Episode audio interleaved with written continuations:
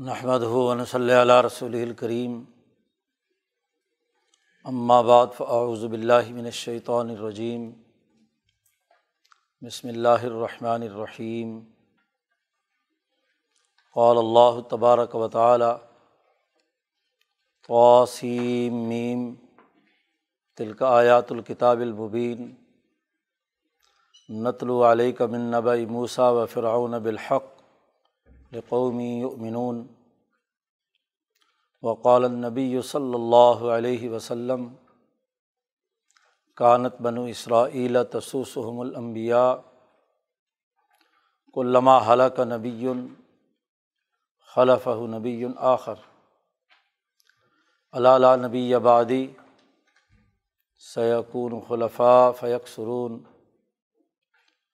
صدق اللہ مولان العظیم و صدق رسول النبی الکریم۔ معزز دوستو، حضرت ابراہیم علیہ السلام سے جو امبیا علیہم السلام کا سلسلہ شروع ہوا، اس کا نقطۂ عروج وہ ہے جو حضرت موسیٰ علیہ السلام کی جد وجہد اور کاوشوں سے انسانی تاریخ میں وقوع پذیر ہوا۔ آج ہم حضرت موسیٰ علیہ السلام اور ہارون علیہ السلام کی جد وجہد کے حوالے سے حضرت امام شاہ ولی اللہ دہلوی رحمۃ اللہ علیہ کے افکار کی روشنی میں گفتگو کریں گے۔ حقیقت یہ ہے کہ انسانی تاریخ اجتماعیت لیے ہوئے اور کائنات کا یہ عالمگیر نظام ایک مربوط سسٹم کے تحت کام کر رہا ہے۔ نوع انسانیت کی ترقی اور فلاح کے لیے جو بنیادی فکر اور نظریہ، توحید اور حنیفیت کی اساس پر حضرت ابراہیم علیہ السلام نے دیا تھا، اس نظریے کا ایک اہم ترین مرکز بیت المقدس تھا اور اس نظریے کے فروغ کی جو تاریخ کتاب مقدس قرآن حکیم بیان کرتا ہے اور اس لیے بیان کرتا ہے کہ اس نظریے کی وسعت، فروغ اور پھیلاؤ کے حوالے سے جو تاریخی جد وجہد امبیائے بنی اسرائیل کی سامنے آ چکی ہے، اس کا خلاصہ انسانیت کے سامنے رکھا جائے۔ ایمان لانے والی قوم کے سامنے وہ واقعات اور قصص تاریخی طور پر رکھے جائیں کہ جنہوں نے انسانی تاریخ میں انقلابات برپا کیے ہیں۔ انسانیت کی ترقی کے لیے اقدامات کیے ہیں۔ اور اس فکر اور نظریے کو تباہ و برباد کیا ہے جو انسانیت دشمنی کا رہا ہے۔ شیطانی قوتوں کے زیر اثر انسان جب حیوان بن جاتا رہا ہے جب جب بھی اس میں فرونیت قارونیت اور حمانیت پیدا ہوتی رہی ہے، تو ہر ایسے مرحلے پر الاظم امبیا علیہم السلام تشریف لائے اور انسانیت کو انسانیت کے دشمنوں سے پاک کیا۔ اس کی ایک پوری تاریخ ہے۔ اس نظریے کی اساس پر بیت المقدس کے گرد و نواح میں اب ایک طرف افریقہ میں مصر عرض روم میں ایوب علیہ السلام کی جد وجہد اور دیگر امبیا علیہم السلام کی کاوشیں گرد و نواح کے علاقوں میں، وہاں کی بسنے والی اقوام میں مخلصین اور مومنین کی صورت میں آگے بڑھیں۔ تو اب تاریخی ارتقاء کا ایک اگلا مرحلہ سامنے آتا ہے۔ کہ جب حضرت موسیٰ علیہ السلام کے ذریعے سے اس علاقے کی سب سے بڑی بادشاہت اور حکومت جو شیطانی نظام پر قائم تھی، اس کو ختم کیا جائے اور اس کی جگہ پر ایک ایسی قومی بلکہ اپنے علاقے کے اعتبار سے وسیع ترین مرکزیت قائم کی جائے جو بیک وقت اعلیٰ فکر و فلسفے کی حامل بھی ہو، اعلیٰ سیاسی نظام بھی رکھتی ہو، اس کا معاشی اور اقتصادی نظام بھی منصفانہ ہو، اس کا سماجی اور معاشرتی ڈھانچہ بھی فطرت انسانیت پر استوار ہو۔ اب ان تمام کوششوں کو مربوط کرنے کا وقت آتا ہے۔ تو حضرت موسیٰ علیہ السلام کی بیست ہوتی ہے۔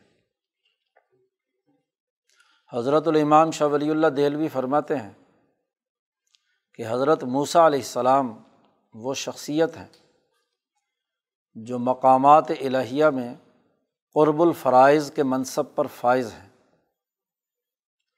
اللہ کے ساتھ انہیں جو قرب حاصل ہے، وہ اللہ کی طرف سے انسانیت پر عائد کردہ فرائض کے عملی نفاذ سے تعلق رکھتا ہے۔ شاہ صاحب ایمانیات کے جو سات بڑے بنیادی مقامات متعین کرتے ہیں، ان میں یہ ایک اہم ترین مقام ہے، قرب الفرائض کا۔ یہ فریضہ دنیا میں سب سے پہلے جس نے ادا کیا ہے عملاً، وہ حضرت موسیٰ علیہ السلام ہے۔ قومی سطح پر پرانے فرسودہ نظام کو توڑنا موسیٰ علیہ السلام کا کام رہا ہے۔ اور بین الاقوامی سطح پر یہ فریضہ قرب الفرائض کا حضرت محمد مصطفیٰ صلی اللہ علیہ وسلم نے سر انجام دیا ہے۔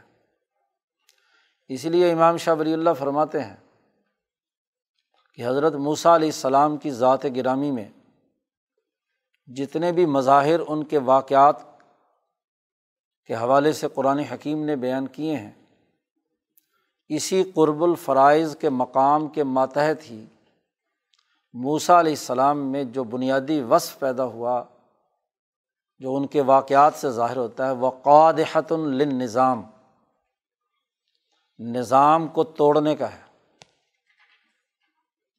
اس میں تبدیلی اور تغیر یہ موسا علیہ السلام کی جد وجہد کی نمایاں ترین خصوصیت ہے۔ جو نبی اور جو ولی قرب الفرائض کے مقام پر فائز ہوتا ہے، اس کی بنیادی خصوصیت ہی فرسودہ نظاموں کو توڑنا ہے۔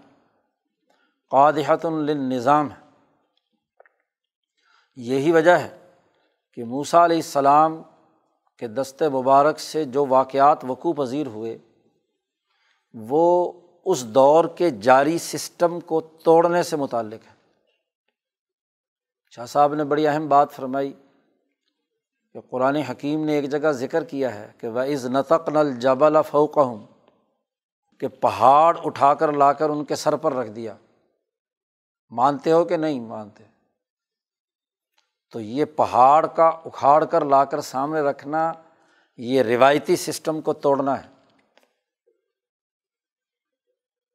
موسا علیہ السلام پر ایک اور معجزہ دیا گیا کہ جب اپنی قوم کو وہ نجات دلا کر مصر سے بیت المقدس کی طرف لا رہے ہیں، تو دریا کے سسٹم کو توڑا، اپنی لاٹھی اس پر ماریے، اور کیا ہے؟ آپ کے لیے راستہ بن جائے گا، انفلاق البحر۔ دریا اور سمندر کے بہاؤ کو توڑ دیا اس پورے سسٹم کو، جو عام انسانوں کے نقطۂ نظر سے نہیں ٹوٹ سکتا تھا، وہ موسا علیہ السلام کی توجہ، قلبی جد وجہد اور عالم مثال کی قوتوں کے ذریعے سے اس سسٹم کو توڑ دیا۔ اسی طرح پتھر پر ڈنڈا مارنے سے پانی کا نکلنا۔ تو بنی اسرائیل کے جو بارہ قبیلے ہر قبیلہ اپنے پانی کے لیے لاٹھیاں مارتے گئے اور بارہ چشمے پتھر توڑ کر اس میں سے چشمے نکال لیے۔ فرونی نظام جو چلا آ رہا تھا فرسودہ، اسے موسا علیہ السلام نے توڑا۔ تو فق و کل نظام، قرب الفرائض کا وہ مقام جو قادحت النظام یہ موسا علیہ السلام کی پوری سیرت کا بنیادی متمع نظر ہے۔ آپ کا بنیادی کام فرسودہ نظاموں کو توڑنا اور نئی جماعت تیار کرنا۔ اگلے نظام کے قیام کے لیے نیا سسٹم قائم کرنا۔ یہ موسا علیہ السلام کی بنیادی خصوصیت ہے۔ اور دوسرے یہ کہ موسا علیہ السلام تمام انبیاء میں سب سے زیادہ مشابہت رکھتے ہیں۔ حضرت محمد مصطفیٰ صلی اللہ علیہ وسلم کے ساتھ شاہ صاحب فرماتے ہیں کہ بہت سے امور میں مشابہت ہے موسیٰ علیہ السلام کی۔ حضور صلی اللہ علیہ وسلم سے صرف ایک مسئلے میں کسی قسم کی کوئی ان کے ساتھ مشابت نہیں کہ وہ خاتم الانبیاء ہے موسیٰ علیہ السلام کے بعد نبوت کا سلسلہ جاری رہا ہے۔ موسیٰ علیہ السلام کی جو بنیادی خصوصیت ہے وہ یہ کہ ان کے مزاج میں شدت ہے، سختی ہے، بہادری اور دلیری کے بہت اعلیٰ مقام پر فائز ہے۔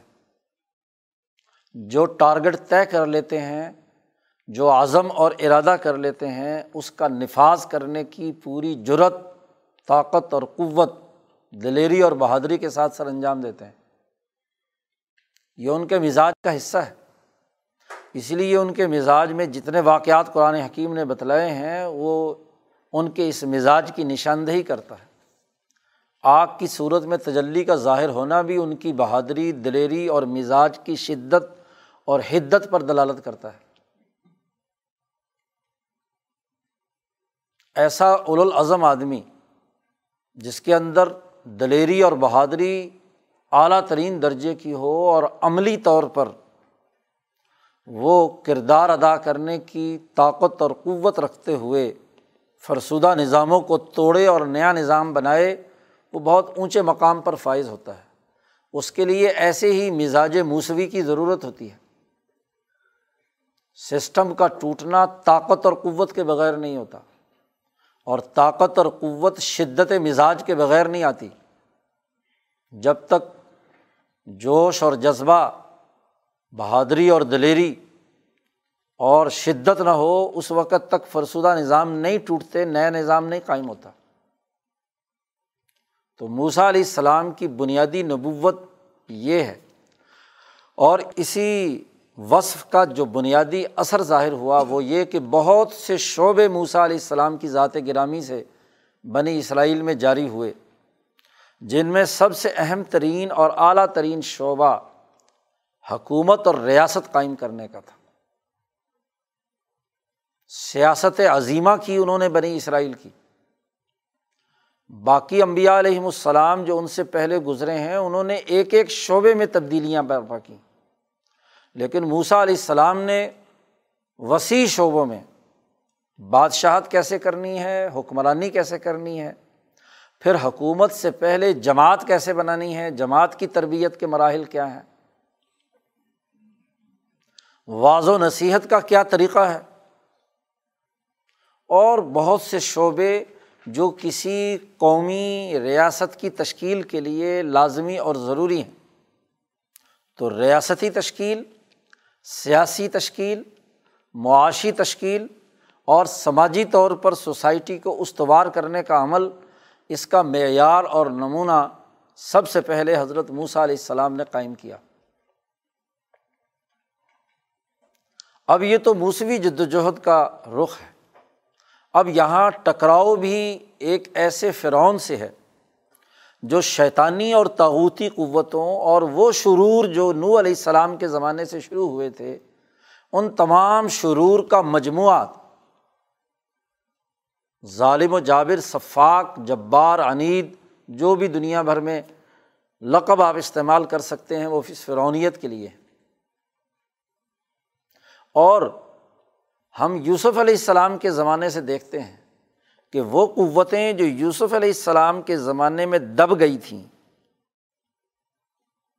اس قبتی قوم کے لیے اور کوئی چارہ کار نہیں تھا کہ وہ یوسف علیہ السلام کے بنائے ہوئے معاشی پلان پر عمل درآمد کے لیے ان کی حکمرانی تسلیم کریں۔ بنی اسرائیل کی جو جد وجہد اور کوشش اور ان کا فکر اور نظریہ ہے مجبوری میں مانا، لیکن دلوں میں شک، دلوں میں ابہام وہ برقرار رہا۔ وہ جو رجل مومن کی تقریر قرآن حکیم نے بیان کی ہے، خود قبتیوں کا ایک امیر جو فرعون کے دربار میں موسا علیہ السلام کی حقانیت پر تقریر کر رہا ہے۔ تو اس تقریر میں واضح طور پر وہ ایک جملہ کہتے ہیں کہ دیکھو تمہارے پاس یوسف علیہ السلام آئے تھے۔ اس سے پہلے یوسف علیہ السلام آئے تھے۔ اور اس وقت سے تم فما ذیل تم فی شکم مما جا کم جو کچھ یوسف علیہ السلام تمہارے پاس لے کر آئے تھے، تم ہمیشہ سے اس میں شک میں رہے۔ یوسف علیہ السلام کی زندگی میں بھی، حتیٰ اضا حالہ کا جب یوسف علیہ السلام دنیا سے چلے گئے، تو تم نے کہا کہ اب آئندہ کبھی اللہ کی طرف سے کوئی رسول نہیں آئے گا۔ لئی ابا اللہ امباد ہی رسولہ اس کے بعد اللہ پاک کوئی رسول نہیں بھیجے گا۔ یہ جو شک در شک اس قبتی قوم کے اندر تھا،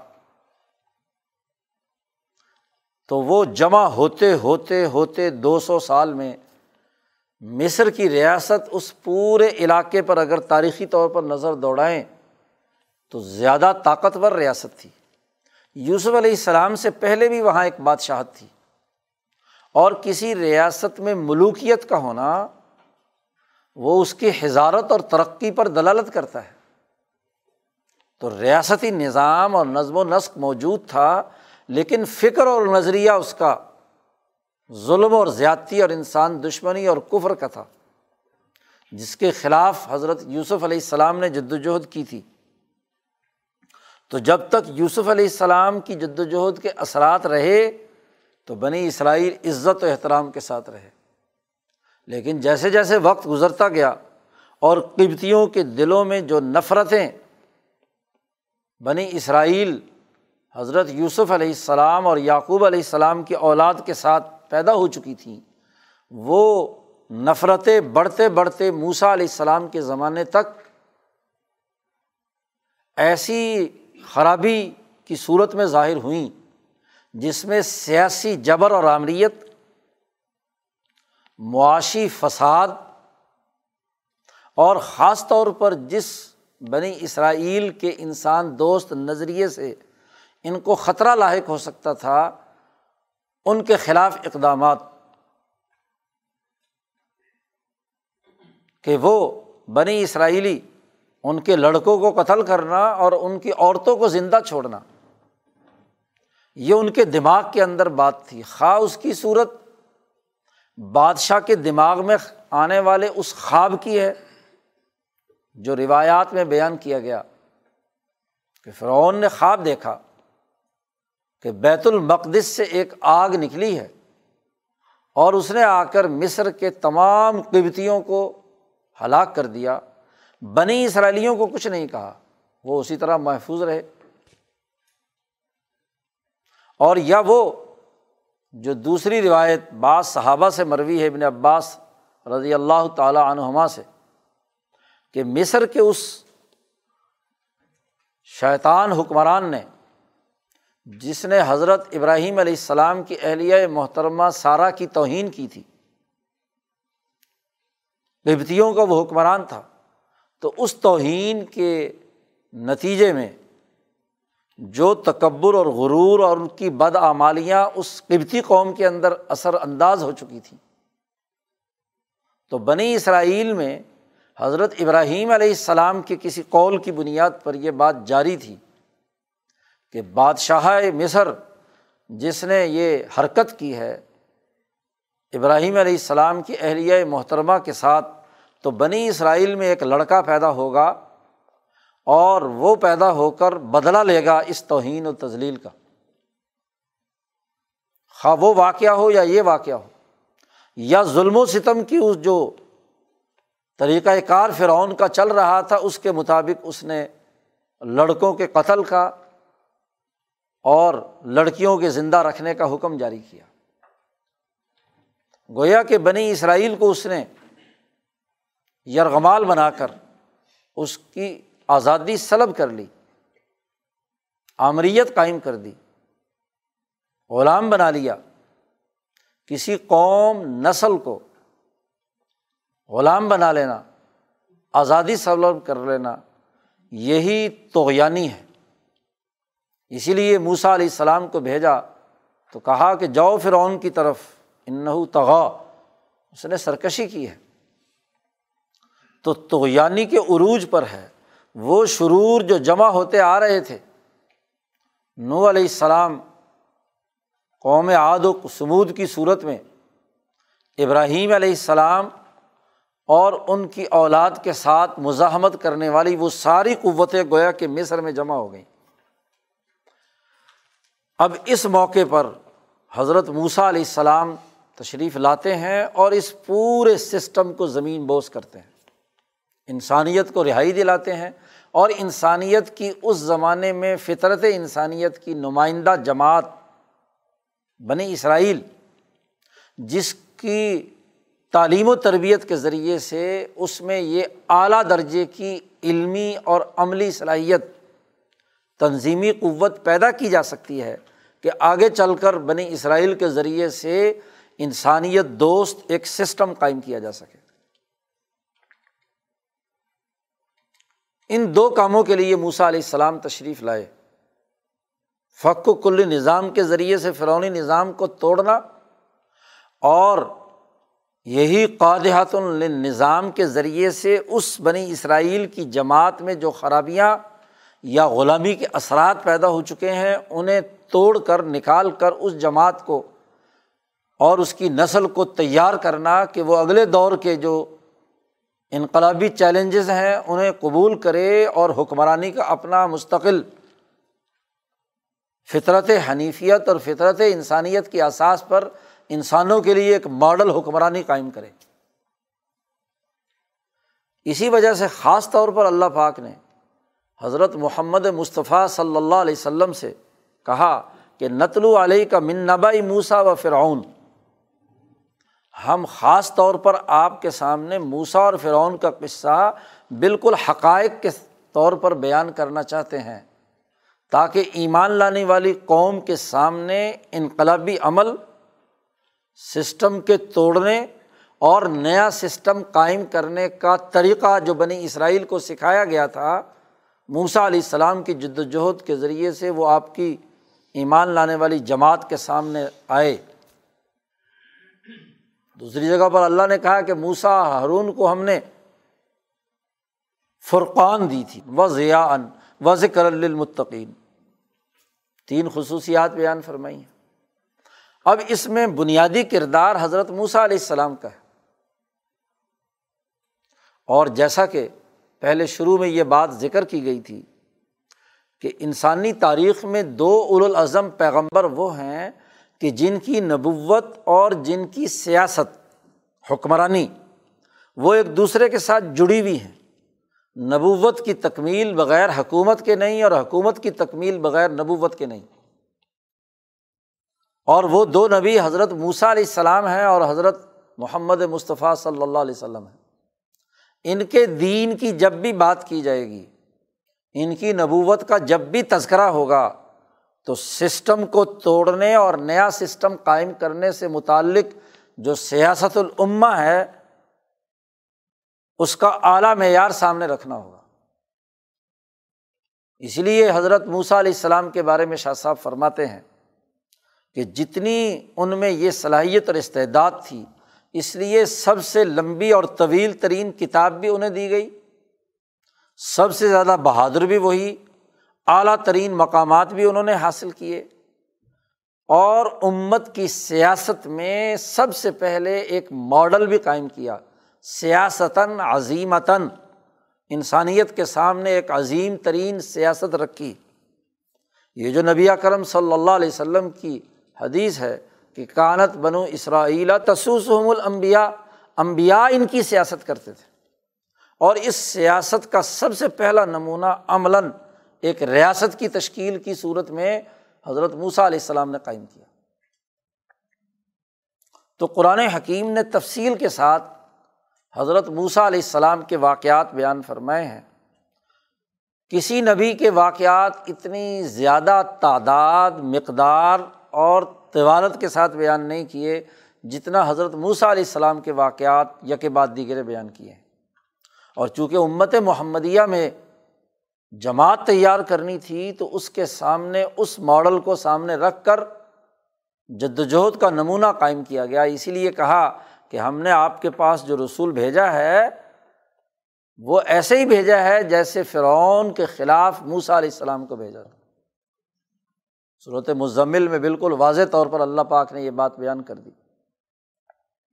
اس لیے موسا علیہ السلام کی جد وجہد میں بڑی عنایات الہیہ اور آیات ربانی موجود ہے اور ان آیات ربانی کا اور موسا علیہ السلام کے واقعات کی جو ترتیب بنتی ہے، وہ تین دائروں سے تعلق رکھتی ہے۔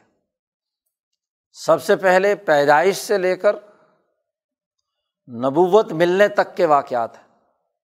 یہ آیات ربانی اور عنایات الہیہ ہیں جو قدم قدم پر حضرت موسیٰ علیہ السلام کو اللہ کی طرف سے حاصل رہیں۔ شاہ صاحب نے عنایات الہیہ اور آیات ربانیہ کا ایک سیٹ یہ بنایا ہے کہ ابتدائی پیدائش سے لے کر اور نبوت ملنے تک طور پہاڑ تک جانے تک۔ علوم کا حضرت موسیٰ علیہ السلام پر نزول ہونے تک۔ اور پھر دوسرا مرحلہ فرعون سے مقابلے کا ہے۔ اور دریائے نیل میں اس کے غرق ہونے تک کے واقعات اور عنایات الہیاں جو موسا علیہ السلام پر ظاہر ہوئیں۔ اور پھر یہاں سے پار ہو کر بحیرہ کلزم سے پاس ہو کر ہاں جی پوری جماعت کو لے کر وادی سینا میں حضرت موسیٰ علیہ السلام کی جو حیات مبارکہ ہے ہاں جی تو اس پورے تذکرے میں جہاں بنی اسرائیل کی تعلیم، تربیت، جماعتی نظم و نسق اور اپنے جانشین یوشا بن نون کی تیاری ہے، جنہوں نے حضرت موسیٰ علیہ السلام کی تیار کردہ اس جماعت کے ذریعے سے اگلے مرحلے میں بیت المقدس میں اپنی حکمرانی قائم کی۔ اس کا نتیجہ عملاً یوشا بن نون کی قیادت میں بیت المقدس میں ایک طاقتور اور مضبوط ریاست اور سسٹم کی تشکیل کی صورت میں ظاہر ہوا۔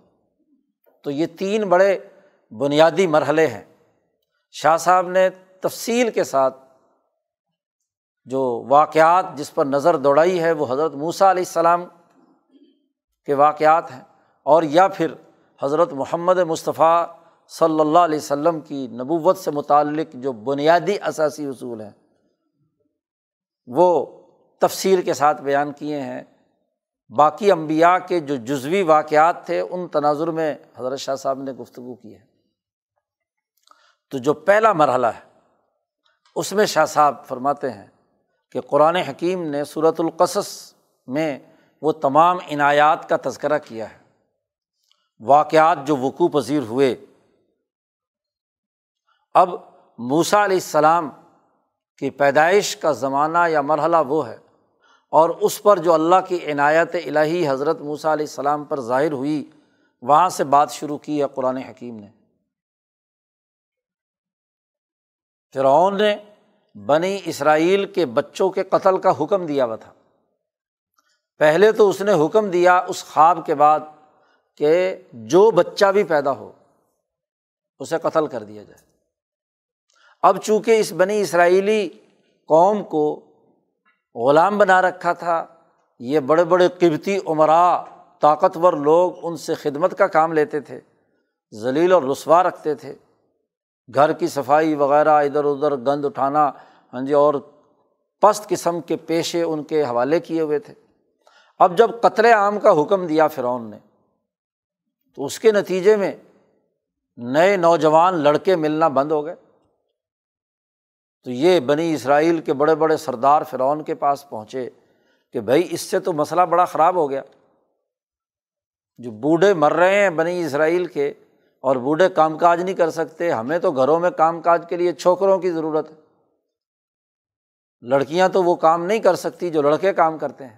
تو یہ جو تم نے حکم جاری کیا ہوا ہے، اس پر نظر ثانی کرو کیونکہ اس کے نتیجے میں ہمارا جو استحصالی نظام ہے، جو سستی لیبر ہمیں مل رہی ہے وہ سستی لیبر ختم ہو رہی ہے۔ سرمایہ داری نظام کی سب سے بڑی لانت ہی یہ ہوتی ہے کہ وہ اپنی بچت کے لیے سستا مزدور، سستی لیبر کو استعمال میں لاتا ہے، ان کا استحصال کرتا ہے۔ تو یہ تو ہمارے لیے بڑا مسئلہ بن جائے گا۔ اور چند سالوں بعد کہ سب لڑکے ختم ہو گئے، لڑکیاں ہی لڑکیاں رہ گئی بنی اسرائیل میں، تو وہ تو سارے کام نہیں کر سکتی۔ تو ہمیں سستی لیبر کی ضرورت اپنے اس حکم پر نظر ثانی کرو۔ تو فرعون نے کہا، چلو اچھا اگر تم بات کہتے ہو تو پھر ایک ترکیب یہ ہو سکتی ہے کہ ایک سال جو لڑکے پیدا ہوں انہیں قتل نہ کیا جائے اور اگلے سال جو پیدا ہوں اسے قتل کیا جائے۔ تو اپنے ہی قاتلانہ حکم کے اندر ایک ترمیم کی اپنی معاشی ظلم کے لیے تاکہ وہ نسل رہے اس پر کڑی نظر رکھی جائے، ان کو شروع سے غلام بنایا جائے، اپنے مقاصد کے لیے استعمال کیا جائے۔ اب جب یہ حکم نامہ ظاہر ہوتا ہے، تو اس کے نتیجے میں جس سال میں قتل کرنے کی اجازت نہیں تھی، زندہ رکھنے کی اجازت تھی، حضرت ہارون پیدا ہوتے ہیں۔ وہ پہلے سال پیدا ہوئے، بڑے ہیں حضرت موسیٰ علیہ السلام سے۔ اور چونکہ ایک نارمل حالت میں پیدا ہوئے ہیں، کوئی خوف زدگی کا ماحول نہیں تھا اور امبیا کی اولاد میں سے ہیں۔ اس لیے ان کی صلاحیت نشو و نما، ان کی گفتگو کا انداز، ان کا اسلوب ہاں جی پوری سوسائٹی میں آدمی اپنے گھر میں اور ماحول میں رہتا ہے اور ذہین آدمی ہو تو وہ سیکھ لیتا ہے۔ اس لیے موسا علیہ السلام نے جب انہیں اپنے ساتھ شامل کرنے کی بات کی تو کہا افسا منی لسان مجھ سے زیادہ اچھے انداز میں بات چیت اور گفتگو کرنے کی ان کے اندر صلاحیت ہے۔ تو اللہ پاک نے انہیں نبوت عطا کی حضرت ہارون کو۔ اور شاہ صاحب فرماتے ہیں کہ ہارون جو ہیں، ان کی نبوت حکمی ہے۔ تابع ہے موسا علیہ السلام کی نبوت کے۔ اور وہ اس لیے ہے کہ موسا علیہ السلام میں جو شدت اور حدت ہے اس کی نرمی کے لیے ایک آدمی ساتھ ہونا چاہیے کہ جہاں کہیں سسٹم توڑتے ہوئے یا ہدایت دیتے ہوئے کوئی زیادہ سختی ہو رہی ہو تو ایک آدمی ٹھنڈا کرنے کے لیے ساتھ ہونا چاہیے۔ بات کو ذرا نرم انداز میں کسی ہاں جی فصاحت و بلاغت کے ساتھ بات کو سمجھانے کے لیے ہونا چاہیے۔ اس لیے وہ اپنے بھائی کے لیے ردا اور عزت دو لفظ قرآن نے استعمال کیے ہیں، حضرت موسیٰ علیہ السلام کے لیے۔ لیکن احکامات میں وہ موسا علیہ السلام کے تابے ہیں۔ جو ہدایت موسا علیہ السلام دیں گے، ہارون ان کی اتباع کریں گے۔ تو پہلے سال ہارون علیہ السلام پیدا ہوتے ہیں اور دوسرے سال جس میں قتل عام کا حکم ہے، اس سال حضرت موسا علیہ السلام کی پیدائش ہوتی ہے۔ اب اس کے لیے اس نے ایک جاسوسی کا نظام بنایا ہوا تھا۔ عورتیں رکھی ہوئی تھیں۔ خود انہیں بنی اسرائیل میں سے ہی کرائے پر پیسے دے کر جب قومیں غلام بن جاتی ہیں تو اپنے ہی بندوں کی جاسوسی کرنے کے لیے ہاں جی بہت سے زر خرید لوگ مل جاتے ہیں۔ تو عورتیں رکھی ہوئی تھیں کہ جو غیر محسوس انداز میں بنی اسرائیل کے گھروں میں جائیں اور ان کی عورتوں سے بات چیت اور گپ شپ کرتے ہوئے یہ اندازہ لگائیں گے ان کے پیٹ میں کوئی حمل تو نہیں ہے۔ کیونکہ عورت کو جب حمل ہوگا تو پیٹ باہر نکلے گا، تو دور سے اندازہ لگائیں اور ویسے بھی عورتیں عورتوں کو پہچان لیتی ہیں کہ کس حالت سے گزر رہی ہیں۔ تو یہ باقاعدہ جاسوس دائیاں جو ہیں، ان کا ایک نیٹ ورک فرعون نے بنا رکھا تھا کہ وہ جائیں اور تلاش کریں۔ اور جب پتہ چل جاتا کہ فلاں گھر میں ہاں جی بچے کی پیدائش متوقع ہے، تو پھر دوسرا جو اگلا نیٹ ورک تھا وہ اس بات کا جائزہ لیتا تھا کہ کس دن اور کس وقت یہ بچہ پیدا ہونا ہے اور پیدائش کے موقع پر پہنچ کر فوراً چیک کیا جاتا کہ جی بچہ اگر لڑکا ہے تو اس کو قتل کر دیا جائے، لڑکی ہے تو ٹھیک ہے۔ پیدائش کے فوراً بعد لڑکے کا خاتمہ، یہ پورا ایک نظام بنایا ہوا تھا۔ اب موسا علیہ السلام پر جو سب سے پہلے اللہ نے عنایت کی، امام شاہ ولی اللہ فرماتے ہیں کہ وہ جاسوس عورتیں جو پھر رہی تھی گھروں میں موسا علیہ السلام کا جب حمل ان کی والدہ کے پیٹ میں ٹھہرا، تو اس پورے نو مہینے کے دورانیے میں جتنی جاسوسی کی گئی، ان کے سامنے بات واضح نہیں ہوئی۔ ماں نے ایسی تدبیر اختیار کی، یا اللہ تبارک و تعالیٰ نے پیٹ ہی ظاہر نہیں ہونے دیا۔ خاص انعام جو موسا علیہ السلام پر، اسی لیے کہا خاص طور پر کہ ہم نے آپ پر اس وقت سے انعام کیا ہے جب تمہاری ماں کو ہم نے یہ بات کہی تھی۔ اللہ نے ایک دفعہ تو اس وہی کا ذکر کیا ہے یہاں صورت القصص میں اور پھر صورت طا میں کہا ہے کہ دیکھو ہم نے تم پر کتنے انعامات پہلے سے کیے ہیں۔ جب حضرت موسیٰ علیہ السلام نے کہا تھا کہ فرعون کے بارے میں مجھے بڑا ڈر ہے، انا نقاف و یفرتا علینا کہ وہ ہم پر زیادتی کرے گا۔ ہمیں ڈر ہے۔ جی تو اس کے زیادتی کے بارے میں جو ہاں جی خوف تھا، تو اس خوف پر اللہ نے کہا تھا کہ میں تمہارے سامنے ہوں، میں تمہاری نگرانی کر رہا ہوں۔ پہلے بھی ہم نے بڑے انعامات اور احسانات کیے ہیں۔ تو ان احسانات میں سے کیا ہے؟ پہلا احسان یہ ہے جو شاہ صاحب نے بیان کیا ہے کہ اس پورے نو مہینے میں کسی جاسوس خاتون کو یہ نہیں پتہ چل سکا کہ بچہ پیدا ہونا ہے کہ نہیں۔ پھر جب یہ نہیں معلوم تو یہ نہیں معلوم کہ پیدائش کے وقت ان میں سے کون ہوگا وہاں۔ تو اس طرح حفاظت فرمائی۔ اب بچہ پیدا ہو گیا، لڑکا آ گیا، اب ماں کو خوف ہے۔ ظاہر ہے کہ آج نہیں تو کل۔ اتنی عمر کا بچہ اس سال میں پیدا ہوا ہے، گھر کے اندر تو اب ڈر ہے کہ یہ فرونی جو جاسوس ہیں، آج نہیں تو کل پہنچ جائیں گے۔ تو وہاں اللہ پاک نے والدہ کے دل میں یہ الہام کیا کہ اس اس طرح اپنے بچے کو ہاں جی ایسے تیار کرے، پنگوڑے میں ڈالے اور تابوت بنا کر دریا میں پھینک دے۔ اب گو مگو کی حالت میں رہتی ہیں۔ لیکن عزم اور ارادہ پختہ کر کے، دل کڑا کر کے انہوں نے دریا میں انق ذفی ہی فت تابوتی ان کو دریا میں ڈال دو۔ پھر اس کی پوری نگرانی اور حفاظت۔ اب دل میں خوف بھی ہے۔ بہن کو پیچھے لگایا۔ ماں نے کہ کسی ہی فباصورت بھی ان جنوبن۔ کن اکھیوں سے اس کو دیکھنا۔ ٹک ٹکی باندھ کر مت دیکھنا۔ طریقہ سکھایا۔ اور پھر یہی پہنچتا ہے تابوت دریا جو ہے چلتے ہوئے۔ فرعون کے محلات میں بڑے محلات جتنے بھی دنیا بھر میں قلعے بنائے گئے ہیں، وہ عموماً دریاؤں کے کنارے اور دریاؤں کے بہاؤ سے ایک نہر کاٹ کے محل کے اندر سے گزاری جاتی ہے۔ جی۔ یہاں بھی ہمارا یہ جو قلعہ لاہور کا ہے، دریائے راوی کے کنارے تھا اور راوی کے پانی جو ہے وہ قلعے کے اندر فوارے کی صورت میں جاتا تھا۔ تمام محلات اسی طرح بنائے جاتے ہیں۔ جو ایک شاخ کاٹ کر دریائے نیل کی محل کے اندر جا رہی تھی ہاں جی وہ تابوت وہاں سے اندر پہنچ جاتا ہے۔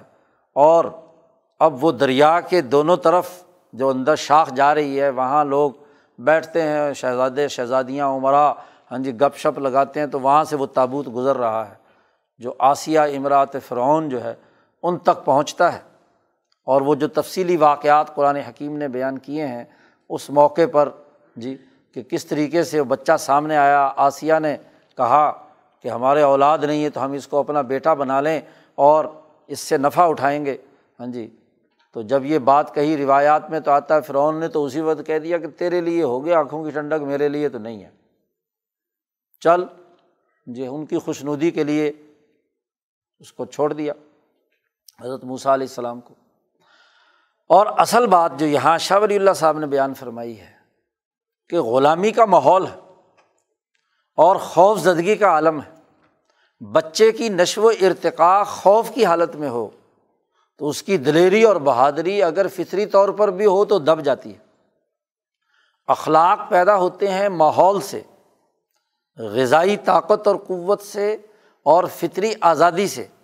بچپن میں جس کو اچھی غذا اور اچھا پرسکون ماحول ملے، اس کے اخلاق اتنے ہی اعلیٰ اور طاقتور ہوتے ہیں۔ تو اصل تو اللہ تبارک و تعالیٰ موسا علیہ السلام کی بہت اچھے طریقے سے تربیت کرنا چاہتے ہیں۔ کہ حکمرانی کے لیے پیدا کیا ہے۔ تو نظم و نسق کو سمجھنے کی صلاحیت اور استعداد پیدا ہو جائے اور خوف کے ماحول میں پرورش نہ پائیں۔ آزادی کے ماحول میں پرورش پائیں۔ اگر گھر میں بنی اسرائیل میں رہتے تو وہاں ماں چھپا چھپا کر کمروں میں رکھتی کہ کہیں فرونی اہلکاروں کو پتہ نہ چل جائے اور قتل نہ کر دے۔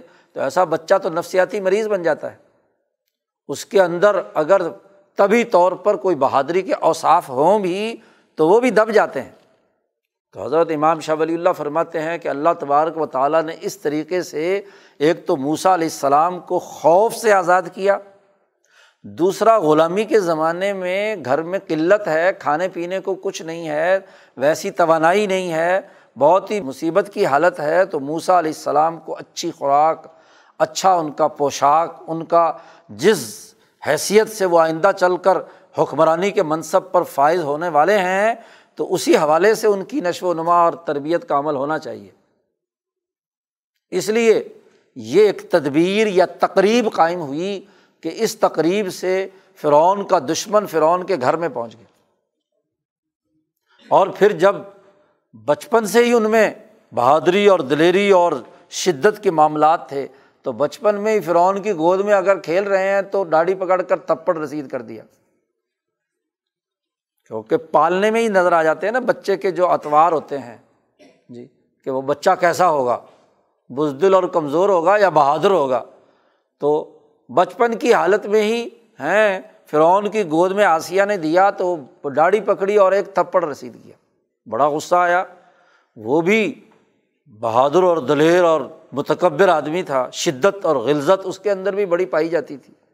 اس نے کہا اچھا یہ ابھی سے اگر میری داڑھی پکڑ کر مارتا ہے تو اس کا مطلب یہ کہ یہ تو میرا دشمن ہوا۔ تو آسیہ نے کہا کہ دیکھو، بچہ ہے، اسے کیا پتا؟ جی اس کو تو نہیں پتا صحیح اور غلط چیزوں کا۔ اس نے کہا، آزماؤ۔ تو ایک ہیرا یا کھجور، مختلف روایات ہیں، اور ایک آگ کا انگارہ سامنے رکھ دیا۔ اور بھوسا علیہ السلام میں یہ اہلیت اور صلاحیت تھی کہ کھجور یا ہیرے کی طرف ہاتھ بڑھانے کی کوشش کر رہے ہیں، ارادہ کیا۔ لیکن اگر ایسا معاملہ ہوتا تو حضرت موسا علیہ السلام کی عقلی صلاحیت کا بھی سامنے اظہار ہو جاتا۔ تو روایات کے مطابق یہ کہ فرشتے نے موسا علیہ السلام کا ہاتھ انگارے کی طرف کر دیا اور انہوں نے اس انگارے کو اٹھایا اور منہ پہ رکھا، جس کے نتیجے میں کیا ہے، زبان پہ لکنت پیدا ہوئی۔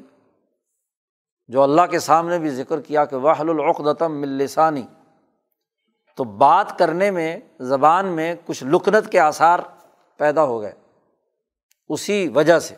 لیکن اس وقت فرعون کے غیظ و غضب سے آسیہ نے حضرت موسا علیہ السلام کو بچا لیا۔ اب موسا علیہ السلام فرعون کے محل میں تربیت پا رہے ہیں۔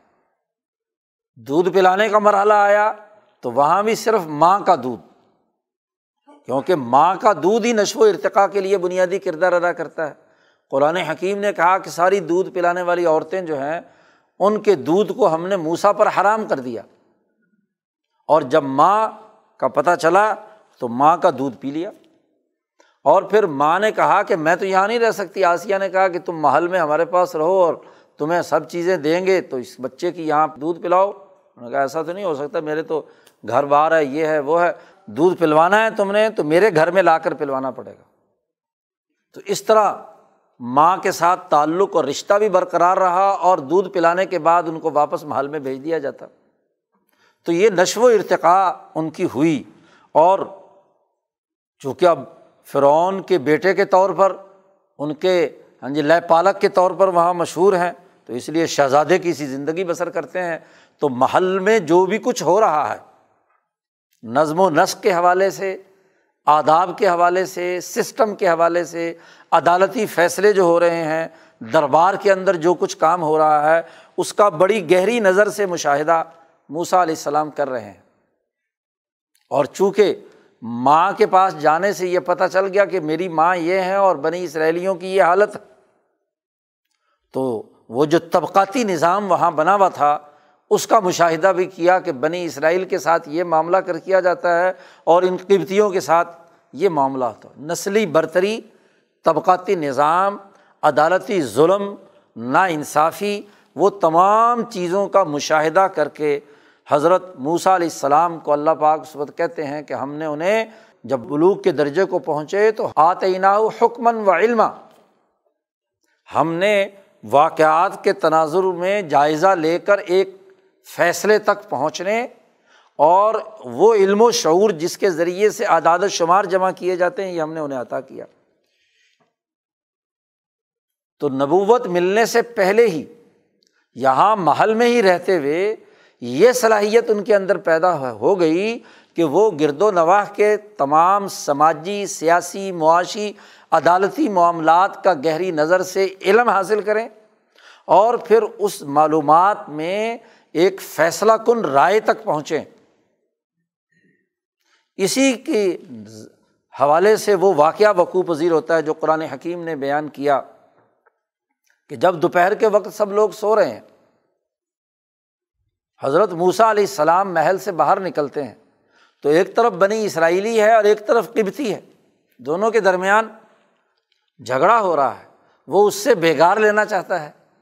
اور اس نے جب موسا علیہ السلام کو دیکھا، تو یہ بات تو بنی اسرائیلیوں کو پتہ چل گئی کہ اصل میں تو یہ کیا ہے۔ ہمارے خاندان کا فرد رہ رہا ہے، وہاں جی فرعون کے یہاں تو اس نے مدد چاہی۔ اور موسا علیہ السلام اس کی مدد کے لیے وہاں پہنچے ہیں، تو پہلے سے یہ بات ان کے سامنے واضح ہے کہ ایک ظالم ہے اور ایک مظلوم ہے، اور اس واقعے میں بھی وہ ظالم تھا۔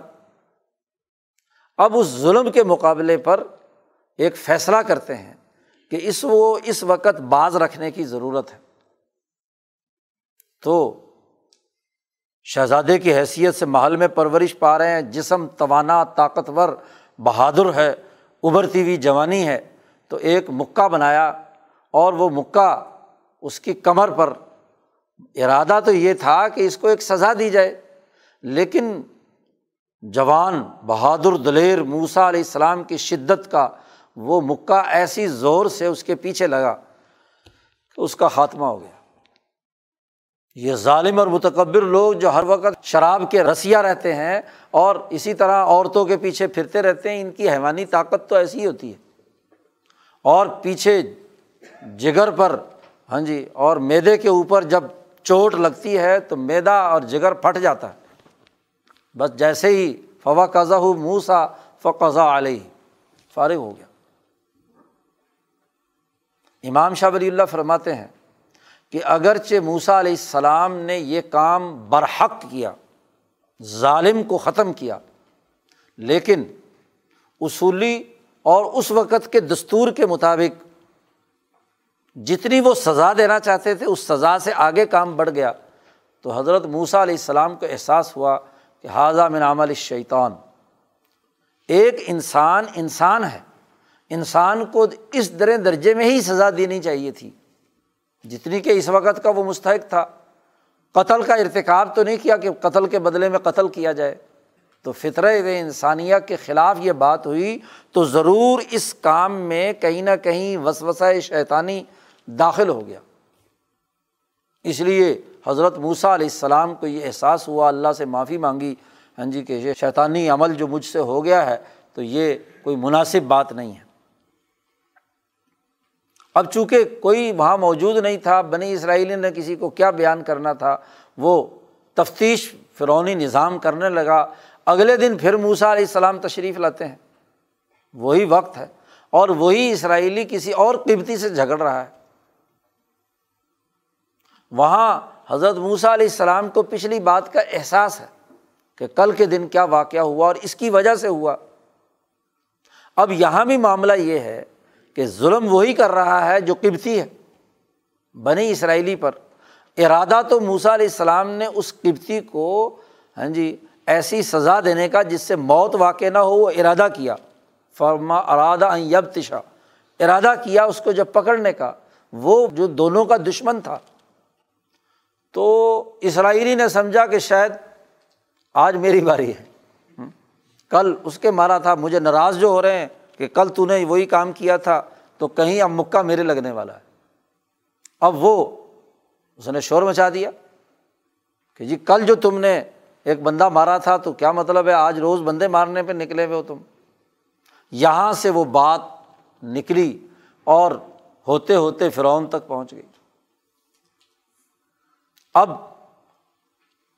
فرعون نے سرداروں کو جمع کیا، مشورہ کیا اور مشورے کے بعد فیصلہ کیا کہ موسا علیہ السلام کو سزا دی جائے۔ ابھی وہ مشورہ کر رہے ہیں تو رج المومن جس کے دل میں ایک نرمی ہے ہاں جی وہ وہاں سے دوڑتا ہوا آتا ہے اور موسا علیہ السلام سے کہتا ہے کہ سارے سرداروں نے مشورہ دیا ہے تمہیں بدلے میں قتل کرنے کا۔ اس لیے فخرج، نکلو یہاں سے۔ میں تمہارے لیے بڑا نصیحت کرنے والا خیر خواہ ہوں۔ حضرت شاہ صاحب فرماتے ہیں کہ جب موسا علیہ السلام، اصل چیز کیا ہے؟ یہ تو تقریب ہے۔ اصل تو تدبیر تھی۔ کہ موسا علیہ السلام کو جتنا عرصہ فرعون کے دربار میں رکھ کر معاملات فہمی اور سوسائٹی کے مطالعے کا جو ہونا چاہیے تھا، دورانیہ وہ مکمل ہو گیا۔ غذائی جو تربیت اور طاقت اور قوت تھی، وہ بھی اس مکے سے ظاہر ہو گئی کہ اس وقت موسا علیہ السلام اپنی شباب کی اور اپنی طاقت کے عروج پر ہیں اور اس پورے مصر کے سسٹم کا جتنا بھی تجزیہ تھا، وہ موسا علیہ السلام کے پاس آ گیا۔ تو اب اللہ نے اگلی تقریب منعقد کی کہ کسی طرح موسا علیہ السلام کو محلہ سے نکالا جائے۔ اور بنی اسرائیل کے وہ علوم جو حضرت شعیب علیہ السلام کے پاس سے چلے آ رہے ہیں، اب وہ وقت آ گیا کہ اس دنیاوی علم، ریاستی اور مملکت کے علم کے بعد وہ علوم الہیہ جو ابراہیم علیہ السلام سے چلے آ رہے ہیں، وہ موسا علیہ السلام کے قلب میں منتقل ہوں۔ تو اس کے لیے یہ ایک تقریب اور ایک بہانہ بنا۔ جیسے شیطان کا وسوسہ ایک بہانہ بنا تھا، آدم خلافت کے لیے زمین میں آئے۔ ایسے ہی یہ سب بہانے بنے، تقریب منعقد ہو گئی، ایک معاملہ وقوع پذیر ہوا، اس کے مختلف کردار اس میں رہے۔ اور سب سے بڑھ کر موسا علیہ السلام پر یہ خوف کہ فرونی نظام اب مجھے پکڑے گا اور پکڑ کر سزا دے گا، اس خوف سے موسا علیہ السلام وہاں سے ایسے طریقے سے بھاگتے ہیں کہ نہ کوئی ساتھ کھانے پینے کا زیادہ راہ ہے ہاں جی نہ ہی کوئی اور چیز ہے۔ اور قرآن کہتا ہے کہ پیچھے مڑ کر نہیں دیکھا، دوڑتے ہوئے موسا علیہ السلام وہاں سے نکلے ہیں۔ فخر جامین ہا خائف ترقب اب آپ دیکھیے کہ مصر ہے۔ مصر سے چلتے ہیں اور مسلسل سفر میں کھانے پینے کو کچھ نہیں، روایات کے مطابق ہے کہ جوتا چلتے چلتے ٹوٹ گیا۔ کپڑے بوسیدہ ہو کر کانٹوں وانٹوں میں پھنس کر کیا ہے، خراب ہو گئے۔ اور کھانے پینے کے لیے کچھ نہیں، کچھ پتے درختوں کے یا کوئی جنگلی پھل ہوتے ہیں، وہ کوئی کھا پی کر، کوئی دانے شانے کھا کر گزارا کرتے رہے، وہ بھی جنگل سے یا کہیں سے کچھ مل گیا۔ تو اکیلے وہاں سے دوڑتے ہوئے ہاں جی مدین کی طرف رخ کرتے ہیں۔ اگر ہم جغرافیے پر نظر دوڑائیں تو مصر سے نکلتے ہیں۔ تو یہی بحیرہ احمر کا جو آخری شاخ اردن کی طرف دائیں طرف جاتی ہے، اس کے کنارے پر مدین ہے۔ تو یہاں اس مدین کے قریب دوڑتے ہوئے پہنچتے ہیں۔ اسی کو قرآن نے کہا ہے کہ جب موسا علیہ السلام نے توجہ کی مدین کی طرف، ولما توجہ تلقا امدیانہ مدین کے قریب حضرت شعیب علیہ السلام جو پہلی قوم کی تباہی بربادی کے بعد اپنے خاندان اور جو مومنین مخلصین تھے، ان کے ساتھ وہاں ایک کنویں کے گرد ہاں جی اپنی بستی بسا کر اللہ کے سامنے عبادات اور اپنے کاموں میں مشغول تھے، قرب نوافل کے اندر مشغول تھے۔ فریضہ جو ان کے ذمے تھا تو وہ تو ادا کر لیا تھا پہلے۔ اس قوم کی ہاں جی قوم شعیب جو ہے ہاں جی ان کو کیا ہے، سزا وضا کا جو معاملہ تھا وہ مکمل ہو چکا تھا۔ ان کے پاس وہ تجربات، وہ علوم جو ابراہیم علیہ السلام سے چلے آ رہے تھے، وہ ان کے پاس موجود تھے۔ اب شعیب علیہ السلام کے پاس پہنچایا اور وہاں بھی آپ دیکھیے کہ وہ کنویں کا جو تفصیلی واقعہ قرآن حکیم نے بیان کیا، ان کی دو بیٹیاں ہیں، وہ پانی پلانے کے لیے جانوروں کو آئی ہوئی ہیں۔ حضرت موسیٰ علیہ السلام نے دیکھا کہ بھائی یہ اپنی بکریوں کو دور ہٹا رہی ہیں۔ تو انسانی بنیادوں پر ہاں جی دل میں نرمی پیدا ہوئی، ان دونوں سے جا کر پوچھا کہ مسئلہ کیا ہے؟ تم کیا ہے؟ ماخت ہو کما کیا وجہ ہے کہ تم اپنی بکریوں کو روک رہی ہو؟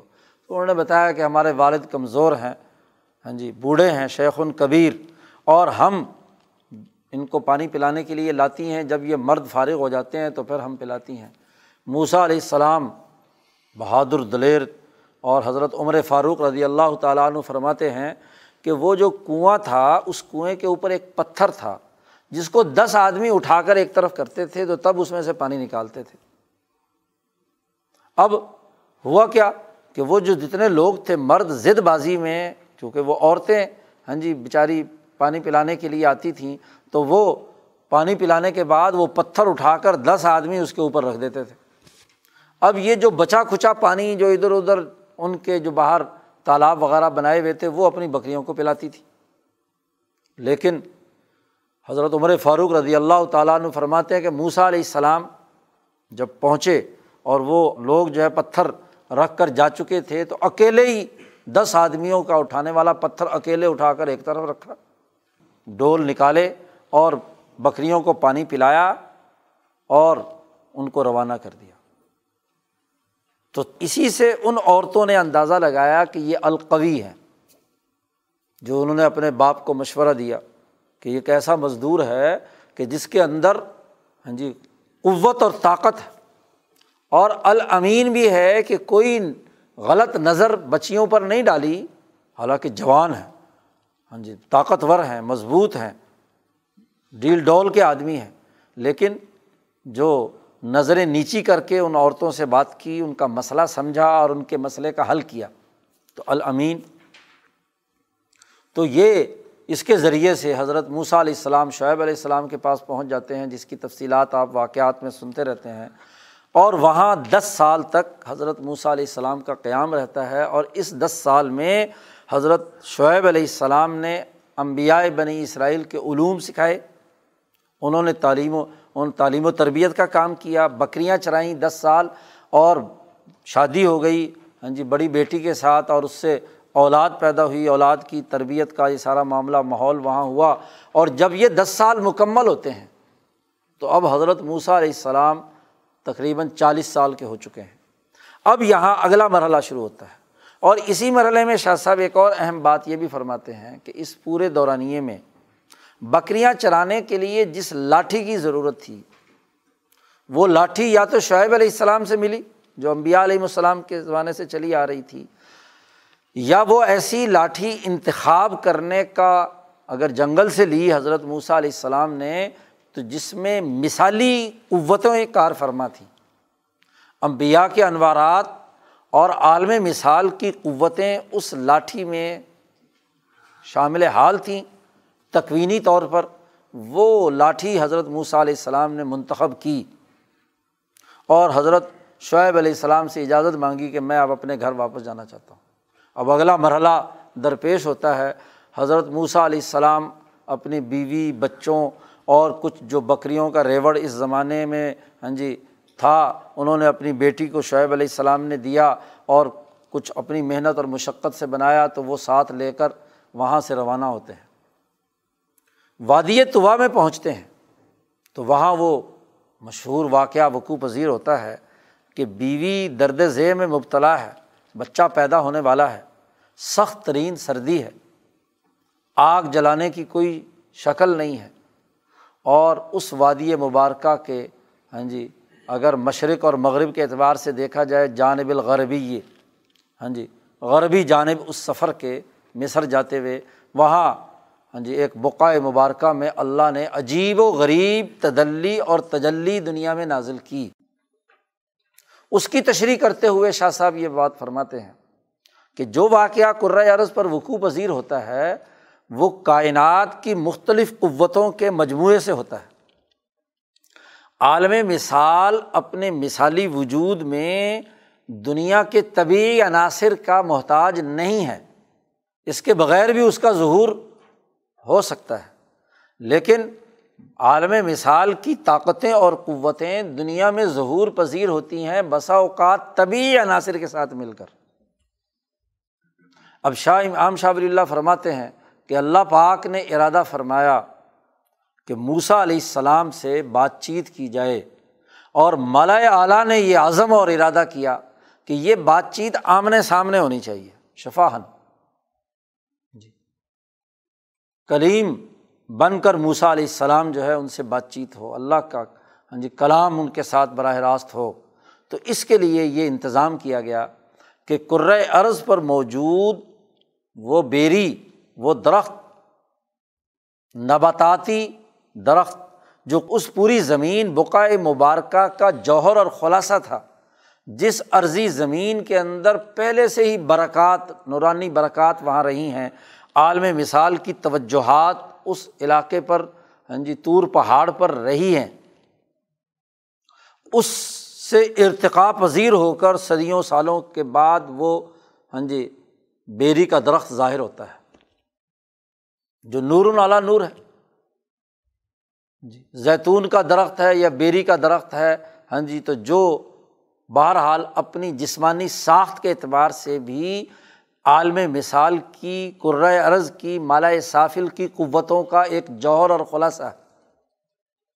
اب اس پر مالا اعلیٰ کی جو تجلیات اور انوارات ہیں، شاہ صاحب نے کہا تدلین عجیباً، وہ نور اس کے اوپر بیری پر ظاہر ہوتا ہے اور دونوں طاقتیں اور قوتیں ایک جگہ پر جمع ہوتی ہیں۔ اب ملائے اعلیٰ سے لے کر اس طور پہاڑ تک انوارات کی بارش ہے۔ موسا علیہ السلام نے دور سے دیکھا کہ بھائی ایک آگ جل رہی ہے اور انتہائی چمکدار اور انتہائی حیران کن روشنی ہے۔ تو بیوی سے کہا کہ تم یہاں ٹھہرو۔ حالت تمہاری چلنے کی تو نہیں ہے۔ تو میں نے آگ دیکھی ہے، وہاں سے میں کوئی آگ کا کوئی حصہ لے آؤں تاکہ ہم یہاں اپنی آگ جلا لیں۔ یا اگر کسی آدمی نے وہاں جلا رکھی ہے تو اس کے گرد و نواح میں جو آدمی ہوگا تو اس سے ہم راستہ معلوم کر لیں گے کہ مصر کا راستہ کیا ہے۔ راستہ بھول چکے تھے۔ جیسے قافلہ بھول کر یوسف علیہ السلام کو اٹھانے آیا، مالا اعلیٰ کی طاقتوں اور قوتوں سے مصر جاتے ہوئے، تو موسا علیہ السلام بھی مدین سے مصر جاتے ہوئے کیا ہے؟ راستہ بھولے ہیں اور وہ بقائے مبارکہ میں پہنچے ہیں۔ اب جیسے جیسے قریب ہو رہے ہیں، تو اس کی روشنی عجیب و غریب چمک دمک کے ساتھ مختلف رنگوں کی صورت میں ظاہر ہو رہی ہے، کیونکہ وہ روشنی تو مالا اعلیٰ کی ہے۔ تجلیات اور انوارات تو اوپر سے ہیں۔ جیسے ہزاروں چاند اور ہزاروں سورج چمک رہے ہوں، ایسی روشنی آنکھوں کو کھیرا کر رہی ہے۔ اور جیسے قریب پہنچتے ہیں تو اس میں سے آواز آتی ہے کہ انی انا رب کا فخلا انعلیک بے شک میں تمہارا رب ہوں۔ جوتے اتار دو۔ کیوں؟ کہ ان کا بلواد المقدس توا تم ایک ایسی وادی مقدس میں ہو جو توا نام کی ہے۔ تم کسی معمولی وادی میں نہیں ہو۔ حضرت موسا علیہ السلام ادب سے کیا ہے، جوتے اتار دیتے ہیں۔ حیران و پریشان بھی ہیں کہ یہ ایک نیا معاملہ کیا پیش آ رہا ہے۔ کیونکہ تقدس کا تقاضا یہ ہے ذات باری تعالیٰ کے حضور میں پیش ہونے کا کہ جوتے جن کے ساتھ گندگیاں لگی ہوئی ہیں وہ ایک طرف ہوتے رہے ننگے پاؤں پہنچے حضرت موسیٰ علیہ السلام قریب پہنچتے ہیں۔ اور اللہ کے ساتھ وہ پورا مکالمہ جو قرآن حکیم نے بیان کیا ہے صورت توحا میں۔ اب چونکہ موسا علیہ السلام حیران ہے کچھ خوف زدہ بھی ہیں، تو اللہ نے پوچھا، یہ احساس رہے کہ میں کسی اور دنیا میں نہیں پہنچ گیا؟ یہ پوچھا وہ ماتل کا بھی امینی کا یا موسا تیرے ہاتھ میں کیا ہے؟ اب دس سال تک ایک لاٹھی ہاتھ میں رہی ہے۔ اب موسا علیہ السلام نے ہاتھ کو ٹٹولا کہ کیا میں اسی دنیا میں ہی ہوں، اسی لاٹھی کے ساتھ ہوں؟ تو ان کو اپنے وجود کے میں ورنہ تو جتنی صورت حال وہاں پر ہے، آدمی اس کے ذریعے سے حیرانی اور پریشانی کی حالت میں کسی اور جگہ پر دیکھتا، اپنے آپ کو محسوس کرتا ہے۔ تو اللہ تبارک و تعالیٰ نے ان کا خوف دور کرنے، حیرانی دور کرنے کے لیے جیسے کہتے ہیں نا، گپ شپ لگانا شروع کیا کہا ماتل کا بھی امینی کا یا موسا موسا علیہ السلام کو حوصلہ ہو گیا اور انہوں نے کہا کہ اس سے میں بہت کام لیتا ہوں لاٹھی سے۔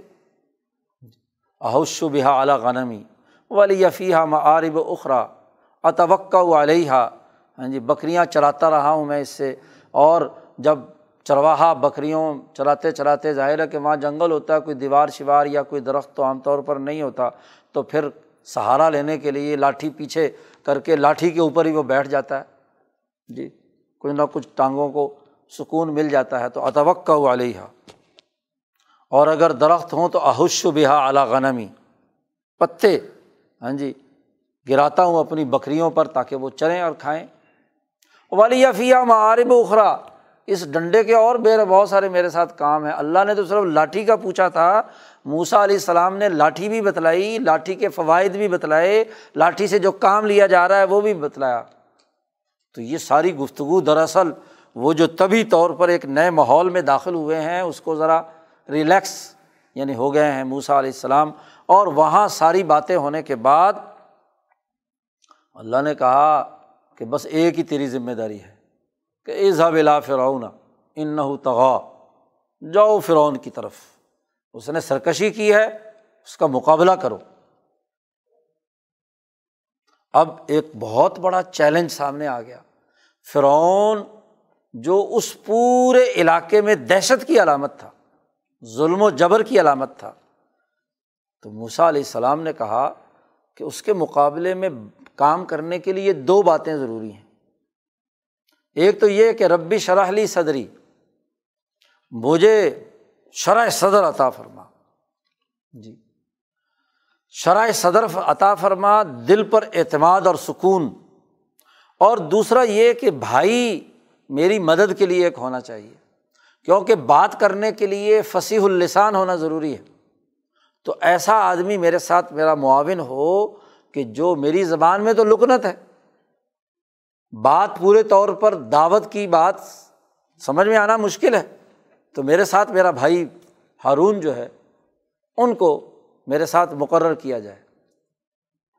وجالی وزیرم من اہلی۔ ہارون میرا بھائی، اس کو کیا ہے؟ وزیر بنایا جائے۔ تو اللہ پاک سے یہ دعا مانگی۔ اللہ پاک نے دونوں دعائیں قبول کر لی۔ جو بھی کچھ مانگتے ہو، وہ تمہیں دے دیا جائے گا۔ باقی رہا، فرعون کے مقابلے میں تمہیں برتری حاصل ہو، تو اس کے لیے دو معجزے دے دیے کہ ذرا لاٹھی پھینکو۔ حضرت موسیٰ علیہ السلام نے لاٹھی پھینکی تو وہ ایک بہت بڑا خوفناک اجدہا بن گیا اور جیسے ہی اجدہا بنا تو قرآن حکیم کہتا ہے کہ موسا علیہ السلام پیچھے کی طرف دوڑے، بھاگے، خوف اور ڈر کے مارے۔ جی پیچھے مڑ کر بھی نہیں دیکھ رہے۔ اس پر اللہ پاک نے فرمایا موسا علیہ السلام، سامنے آؤ، مت ڈرو۔ ہاں جی میرے سامنے رسولوں کو ڈرنا نہیں چاہیے۔ اب یہ ڈر بھی تبھی ہے۔ اور یہ ڈر تبھی جو ہے، یہ کوئی نقصان کی بات نہیں ہے۔ حضرت یوسف علیہ السلام کے واقعے میں عصمت امبیا کے حوالے سے بات ہوئی تھی کہ جو طبی چیزیں ہیں، وہ امبیا علیہم السلام جو اعلیٰ ترین درجے کے ہیں، ان کے اندر موجود ہوتی ہے۔ لیکن وہ ایک طبی خیال آتا ہے اور ملکی قوت کے ذریعے سے اس خیال میں اگر کوئی منفیت ہوتی ہے تو اس کو ختم کر دیا جاتا ہے۔ تو جیسے ہی یہ خیال خوف کا ان کے اوپر طاری ہوا، اللہ نے فوری طور پر تنبی کی تو وہ خوف دور ہو گیا۔ پھر موسا علیہ السلام واپس لوٹ کر آتے ہیں اور اللہ پاک فرماتے گھبراؤ نہیں، اس کی دم پکڑ لو۔ ہاں جی تو دم پکڑو گے تو یہ پھر لاٹھی بن جائے گا۔ ایک معجزہ یہ دیا۔ اب امام شاہ ولی اللہ دہلوی اس معجزہ آسا کے حوالے سے بڑی بنیادی بات ارشاد فرماتے ہیں۔ کہ یہ جو معجزہ حضرت موسیٰ علیہ السلام کو دیا گیا اور ہر معجزہ جو بھی امبیا علیہم السلام کو دیا گیا ہے، اس کے حوالے سے ایک اصولی اور کلی بات شاہ صاحب فرماتے ہیں کہ یہ اس کائنات کے اسباب کے مجموعی نظام ہی کی وجہ سے ہوتا ہے۔ اگرچہ ظاہری طور پر وہ سبب ضعیف ہی کیوں نہ ہو۔ عالم مثال کی قوتیں دنیا میں ظاہر ہوتی ہیں اور اگر کسی سبب میں ذوف ہو اور کمزوری ہو تو عالم مثال کی قوتیں اس کے ذوف کو دور کر کے بست پیدا کر دیتی ہیں اور بست کے ذریعے سے اسے ہاں جی ظاہر کرتی ہیں۔ وہ خرق عادت بن جاتا ہے، معجزہ بن جاتا ہے دوسروں کے نقطۂ نظر سے۔ لیکن اصل میں اس کے پیچھے عالم مثال کی جو طاقتیں اور قوتیں ہیں، وہ کار فرما ہوتی ہیں۔ تو اس لاٹھی میں جو امبیا علیہم السلام سے تسلسل سے چلی آ رہی تھی یا جس جنگل سے موسا علیہ السلام کو ملی، تو یہ امبیا علیہم السلام کے انوارات اور تجلیات کے حامل رہی، مثالی قوتیں اس کے اندر شرائط کیے ہوئے تھیں۔ اب یہاں جب اللہ پاک نے معجزہ دینا چاہا موسا علیہ السلام کو، تو اس میں عالم مثال کی طاقتیں اور قوتیں مکمل طور پر اس کے اندر داخل ہو گئیں۔ شاہ صاحب کی بات کو سمجھنے کے لیے اطبا کی اس بات پر غور و فکر کرنا چاہیے کہ بسا اوقات امراض کے علاج کے لیے خاص طور پر سانپ کاٹے کے جی امراض کے علاج کے لیے اطبا کیا کرتے ہیں؟ گنا کاشت کرواتے ہیں اور سانپ زہریلا ترین مار کر اس گنے کی جڑ کے اندر اسے دفن کرتے ہیں، لٹا دے، داخل کر دیتے ہیں۔ اب جب گنا بڑا ہونا شروع ہوتا ہے تو وہ جو رس چوستا ہے، تو اس سانپ کا زہر اس گنے کے ذریعے سے، گنے کے رس کے اندر چلا جاتا ہے۔ تو دراصل اس گنے کی جو وجود میں آنے کا عمل ہے، اس کے اندر سانپ اور سانپ کی جو حیوانی قوتیں ہیں، وہ اثر انداز ہوتی ہیں۔ اس کا زہر اس میں چلا جاتا ہے۔ اب جو سانپ جس نے کاٹا ہوا ہے تو اسی سانپ کے زہر کا وہ توڑ ہوتا ہے تریاق ہوتا ہے۔ وہی گنا، اس کا رس اسے پلاتے ہیں اور اس کو چوسنے کا حکم دیا جاتا ہے۔ تو اس زہر سے، اس سانپ کا زہر توڑ ہو جاتا ہے، جس نے اسے ڈنگ بھرا تھا۔ اور ہومیوپیتھی اصول میں تو ایسے بہت ساری ادویات ہیں۔ ایک زہریلے ترین سانپ کی دوائی لیکسس جو ہے وہ بہت سارے امراض کے اندر کارآمد ہوتی ہے، وہ زہریلے سانپ سے بنتی ہے، اس کی پوٹنسی دو سو ہزار، دو ہزار لاکھ تک وہ اس کا علاج بال مثل کے تحت جو ہے اس کا علاج کرتی ہے۔ تو بالکل یہ لاٹھی جو ہے، اصل میں جہاں اس نے نشو و ارتقا پایا، وہ دراصل ایک اجدہے کا وجود اس لاٹھی کے اندر۔ جی اس کا جو نفس شجری ہے اس کے اندر داخل تھا، عرضی قوتوں کا۔ اور پھر جب اس پر عالم مثال کی قوتیں آئیں، تو اب وہ لاٹھی اگرچہ خشک ہو چکی ہے۔ اس کے جتنے اجزاء ہیں، ان اجزاء کے تمام سیلز اور خلیے وہ پختہ ہو کر لکڑی بن چکے ہیں۔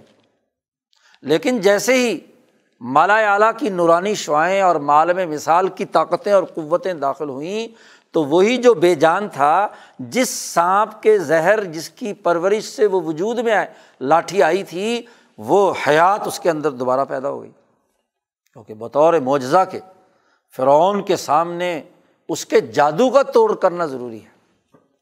حضرت شاہ صاحب فرماتے ہیں کہ چونکہ مصر میں، اس زمانے میں جادو بڑے عروج پر تھا، سب سے اعلیٰ ترین علم جادوگری سمجھا جاتا تھا۔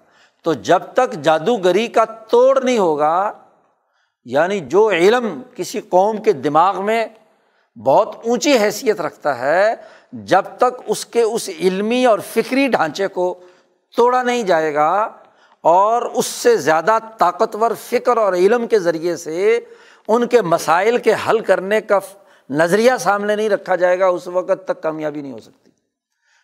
فکری نظام نہیں ٹوٹ سکتا۔ سسٹم توڑنا ہے تو اس کے فکر کو توڑنا ہوگا۔ تو بھوسا علیہ السلام کو فرونی جو فکر کا تانا بانا جتنا تھا، وہ علم نجوم اور علم سحر وغیرہ ان کے اوپر تھا۔ علم نجوم کا توڑ تو حضرت یوسف علیہ السلام نے بھی کیا ہے، لیکن اس زمانے میں وہ علم نجوم آگے بڑھ کر جو ان کے دماغوں کی عرضی قوتوں اور ہاں جی علم نجوم کی قوتوں سے ملغوبہ تیار کیا ہوا تھا شہر کا، جادو کا۔ تو یہ جادو کا علم ان کے یہاں بڑا وسیع تھا۔ اسی لیے فرعون نے جب موسا علیہ السلام کا یہ معجزہ دیکھا تو اس نے کہا اچھا یہ تو بہت بڑا کوئی جادوگر ہے۔ یعنی ان کی علمی سطح یہ تھی کہ آخری علم کی ڈگری جادوگری ہوتی ہے۔ اس سے اوپر کی بات ان کے دماغ میں آ ہی نہیں رہی تھی۔ اب اس کو توڑنا تھا۔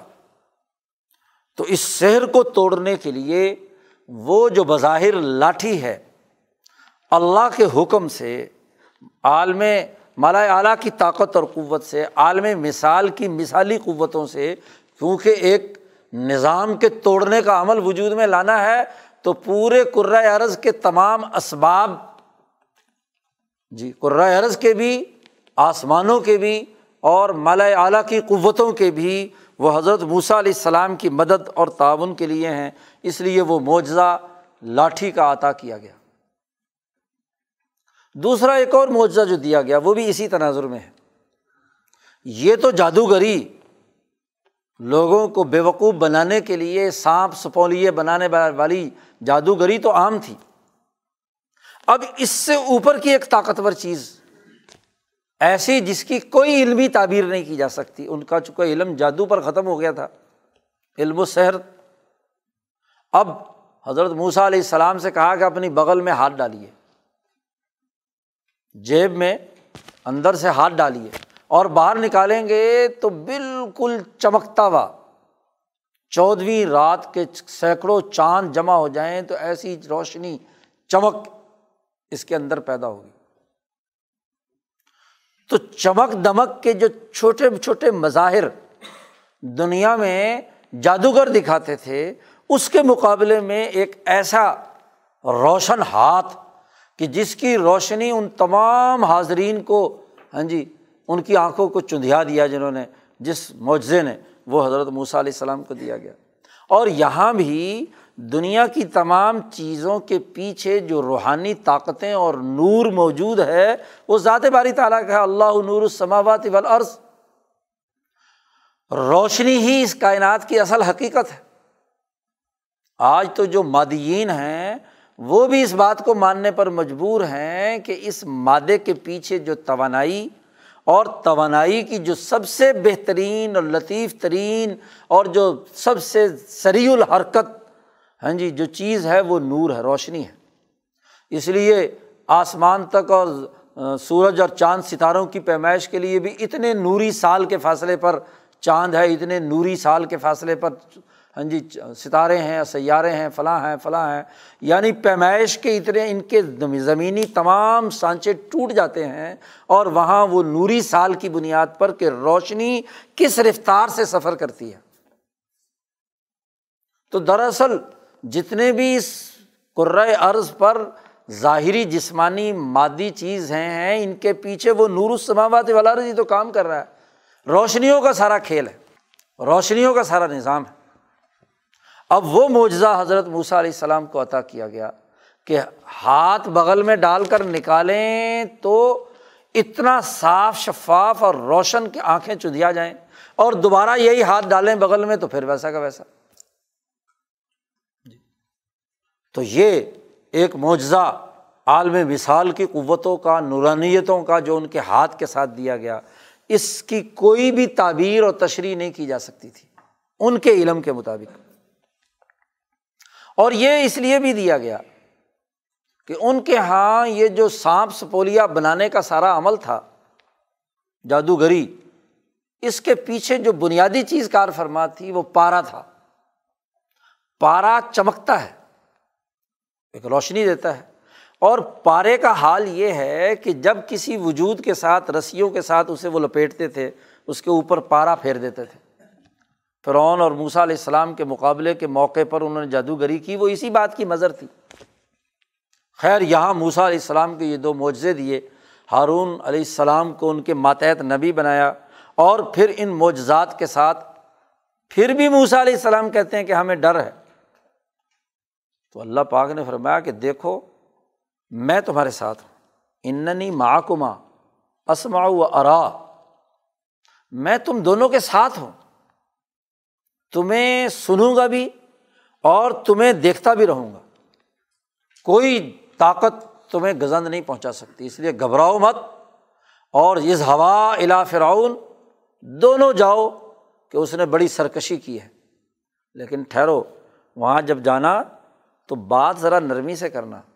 یہ نہ ہو کہ تمہارے پاس سم سمجھو کہ ہمارے پاس معجزے ہیں، اللہ پاک ہمیں دیکھ رہا ہے، ہمارے پیچھے اللہ کی طاقت اور قوت ہے۔ تو اس کے ساتھ حجت تمام کرنی ہے نا۔ تو حجت تمام کرنے کے لیے غیض و غضب اور غصے کی اور شدت کی ضرورت نہیں۔ موسا علیہ السلام کے مزاج کے اندر شدت اور حدت تھی۔ تو امکان تھا کہ شاید تبھی کسی مزاج کے اظہار کے اندر کہیں سختی سامنے آ جائے۔ تو کہا، نہیں کولا لہو کولن لین نرمی سے بات کرنا۔ شاید کہ وہ اس کے اوپر خوف طاری ہو جائے، وہ ڈرے اور سیدھے راستے پر آ جائے۔ اور چونکہ ہارون علیہ السلام ساتھ، تو ہارون علیہ السلام سے ہاں جی خاص طور پر ہاں جی یہ بات کہی گئی۔ اب چلے گئے وہاں۔ اب بعض روایات کے مطابق تو یہاں سے حضرت موسیٰ علیہ السلام اکیلے وہاں پہنچے ہیں۔ اپنی ماں کے پاس پہنچے، والدہ کے ساتھ بیٹھ کر کھانا کھایا، ہارون بھی ساتھ تھے، اور پھر اس دوران انہوں نے ہارون علیہ السلام کو یہ سب باتیں کہیں کہ اب ہمیں فرعون کے مقابلے پہ نکلنا ہے، اللہ نے تمہیں بھی اور مجھے بھی رسول بنا کر بھیجا ہے۔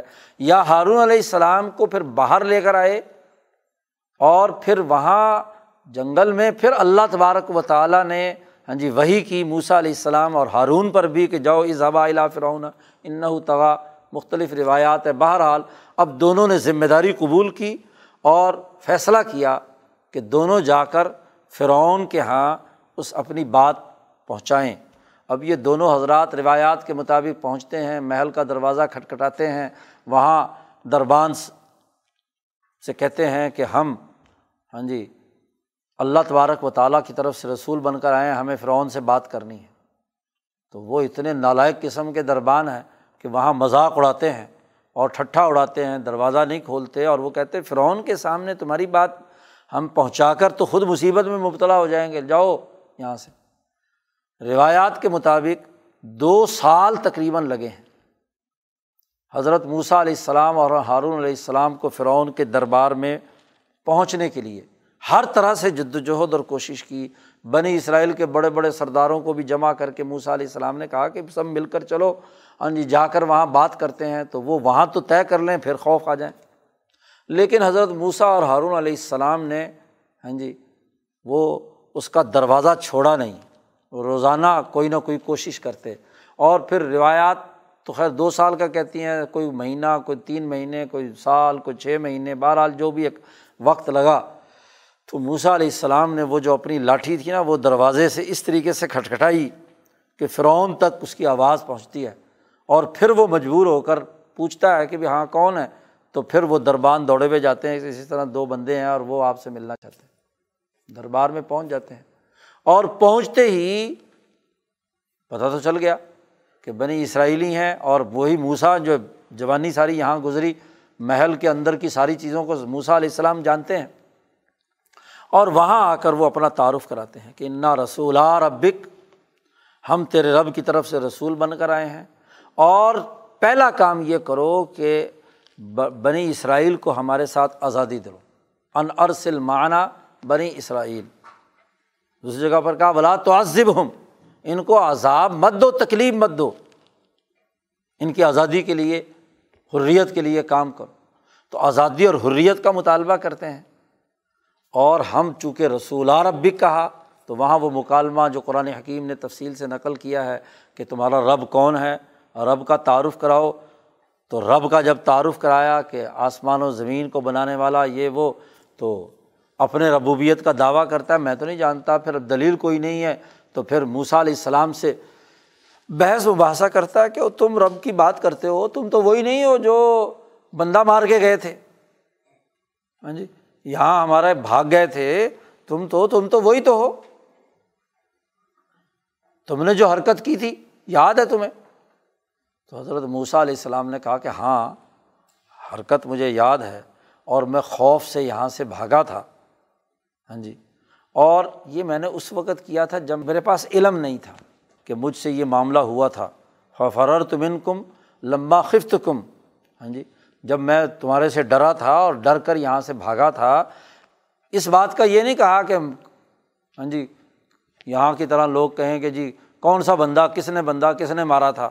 نہیں، جو حقیقت تھی وہ واضح طور پر تسلیم کی اور کہا کہ جناب غلطی ہوئی۔ ہاں جی اور اسی لیے میں یہاں سے جان بچا کر بھاگا تھا۔ لیکن اب میرے پاس علم ہے۔ جی اور یہ علم کی بنیاد پر میں اب یہ بات کہہ رہا ہوں کہ رب تبارک و تعالیٰ نے مجھے رسول بنا کر بھیجا ہے، تم اللہ کو مانو اور تسلیم کرو۔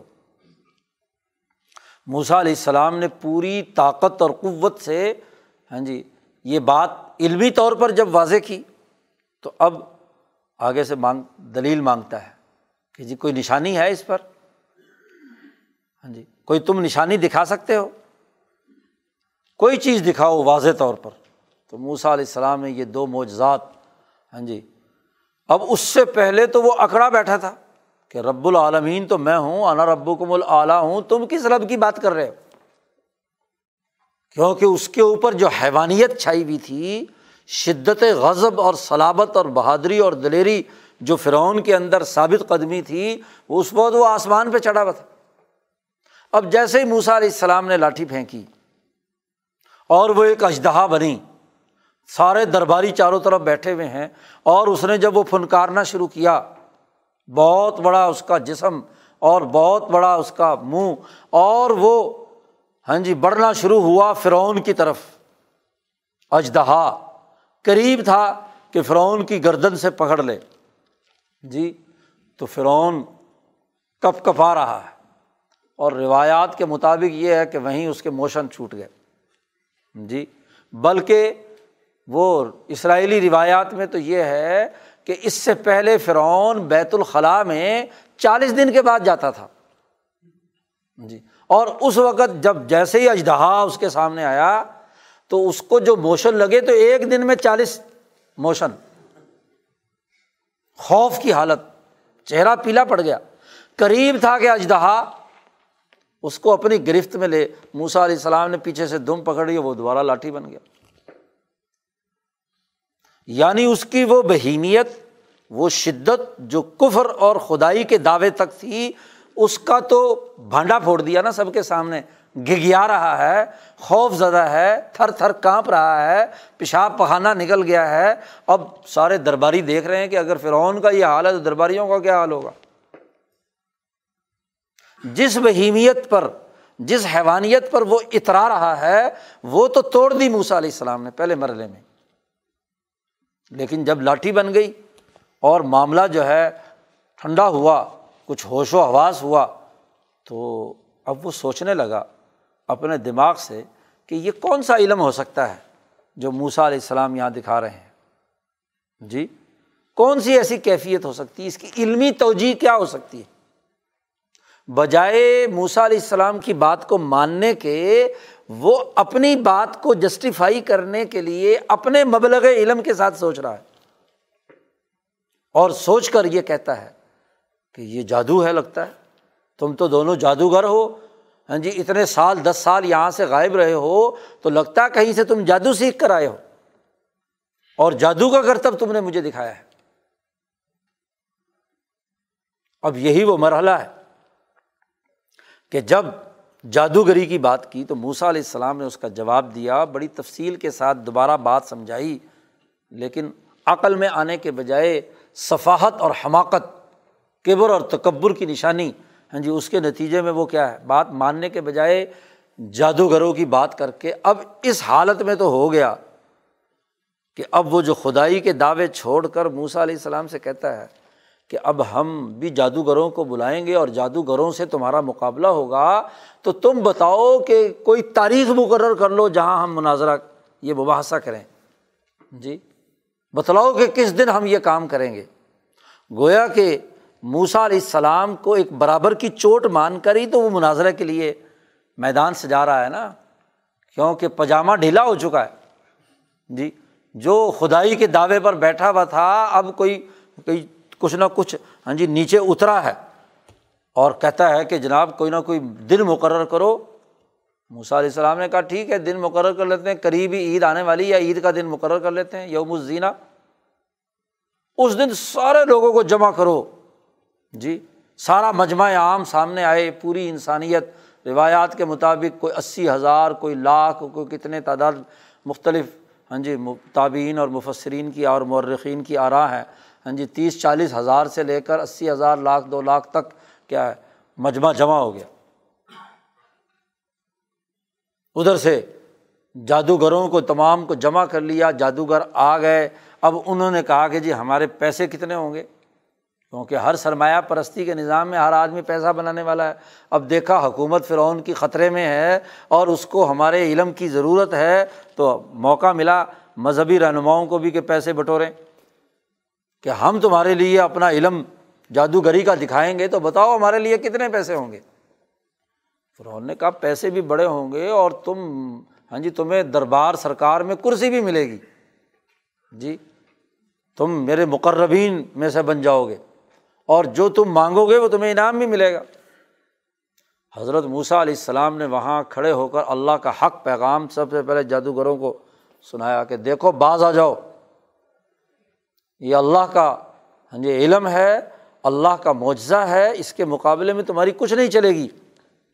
جی اب جادوگروں نے پھر خفیہ مشورہ کیا، جیسا کہ قرآن حکیم کہتا ہے۔ مشورے میں کچھ لوگوں نے تو کہا کہ یار بات تو سچی ان کی لگتی ہے، بات مان لینی چاہیے۔ لیکن جن کے دماغ میں پیسہ اور سرکار دربار میں کرسی تھی، ان جادوگروں نے کہا کہ نہیں یار، مقابلہ کرنا چاہیے۔ بالآخر سب نے فیصلہ کیا کہ جی مقابلہ کریں گے۔ ٹھیک ہے، مقابلے کا میدان سج گیا۔ بڑے وسیع میدان میں ہاں جی انہوں نے اپنی وہ رسیاں وسیاں بچھائیں۔ شہر کا طریقہ کیا تھا؟ کہ وہ رسیاں حرکت کرنے لگتی تھی۔ حرکت کے لیے یہ کام کرتے تھے۔ بظاہر تو ظاہر ہے کہ جامد رسیاں ہیں، لیکن وہ اپنے اس جادو کے نام پر لوگوں کو یوں نظر آتی کہ وسط حبو ہم خوف زدہ ہو جائیں اور وہ حرکت میں آ جائیں۔ حرکت میں لانے کا طریقہ انہوں نے یہ اختیار کیا ہوا تھا کہ پارا جو ہوتا ہے، یہ حرکت پذیر رہتا ہے۔ تو پارا بنا کر اس کو اس رسیوں کے اوپر اور لاٹھیوں کے اوپر اس کو مل دیتے تھے۔ تو وہ چمکتا تھا نا، چمک، اس کی چمک دمک نظر آتی ہے۔ جی۔ تو دور سے یوں نظر آتا ہے جیسے یہ حرکت کر رہی ہیں۔ جی اس کے پارے کے پھڑکنے یا پارے کی حرکات کے نتیجے میں رسی اور لاٹھی ہاں جی چھوٹے چھوٹے جو انہوں نے تنکے ونکے ڈالے ہوئے تھے، وہ ان کے اندر حرکت یا ایک جگہ بھی پڑا ہوا ہو تو دور سے کیا ہے، یہی نظر آ رہا ہے کہ یہ حرکت پذیر ہو رہے ہیں۔ تو یہ انہوں نے حرکت کی۔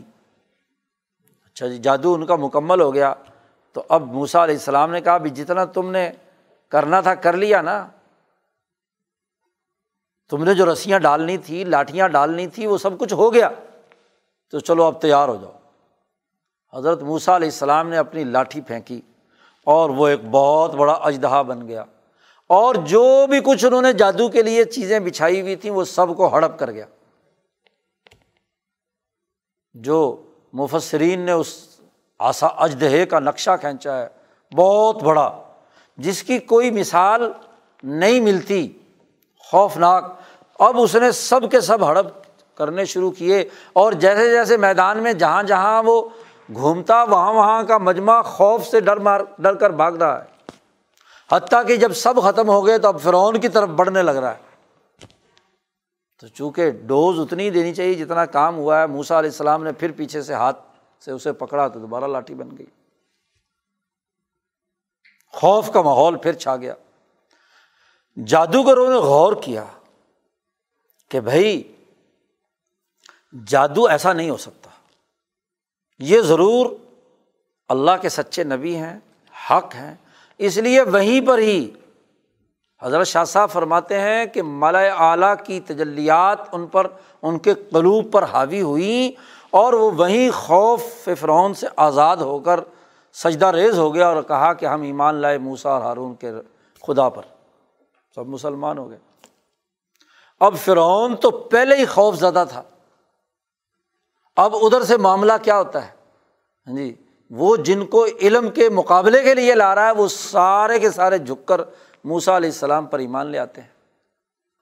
تو غصے سے پاگل ہو گیا۔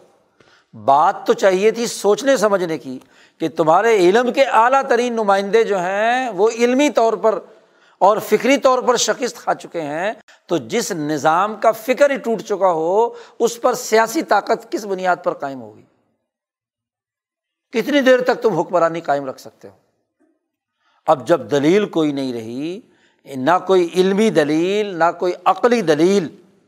تو پھر تیش اور غصے میں آ کر سب سے پہلے تو ان جادوگروں کو کہتا ہے کہ جی میں تمہیں خلاف سے قتل کر دوں گا، ہاتھ پاؤں سولی چڑھا دوں گا، یہ کر دوں گا، وہ کر دوں گا، دھمکیاں لگاتا ہے۔ لیکن ایمان اتنا راسک ہو چکا ہے تو انہوں نے کہا جو مرضی کر لو، کسی قسم کی پرواہ نہیں ہے۔ اب ہم تو ایمان لے آئے اللہ نے ہمارے لیے انعامات رکھے ہوئے ہیں۔ موسا علیہ السلام نے واضح کریا، بلکہ روایات میں ہے کہ انہیں دکھا دیا گیا کہ تم یہاں سولی چڑھنے کے بعد پہنچو گے کہاں؟ جنت میں جو ان کا مقام تھا یا برزخ میں جو ان کے لیے اللہ نے مقرر کیا ہوا تھا۔ اب وہ سارے کے سارے ہاں جی ان کو سولی بھی چڑھا دیا گیا، سب کچھ ہو انعام تو کیا ملنا تھا۔ لیکن اس سے تمام سوسائٹی پر دھاک بیٹھ گئی کہ موسا علیہ السلام کا علم ہی حق ہے اور اس کے مقابلے میں یہ جو علم نجوم اور علم سحر اور دوسرے جتنے بھی ہاں جی تلسماتی علوم چلے آ رہے ہیں، یہ اب بیکار ہو چکے ہیں۔ ان کی فکری بنیادیں کچھ نہیں ہیں۔ اب تو فرعون کی لولی لنگڑی سیاسی طاقت رہ گئی ہے، بس۔ اور اس کی جو بنیادیں ہیں وہ ہل گئیں۔ اب غصے اور تیش سے تل ملا رہا ہے۔ وہ تو جادوگر تو مار ہی دیے۔ اس کے بعد ان کو تو شہید کر دیا۔ حضرت موسا علیہ السلام کو دھمکی دی کہ اب تمہیں قتل کیا جائے گا۔ قتل کا فیصلہ کر لیا کہ موسا علیہ السلام کو۔ تو یہاں اللہ کی پھر عنایت ظاہر ہوئی۔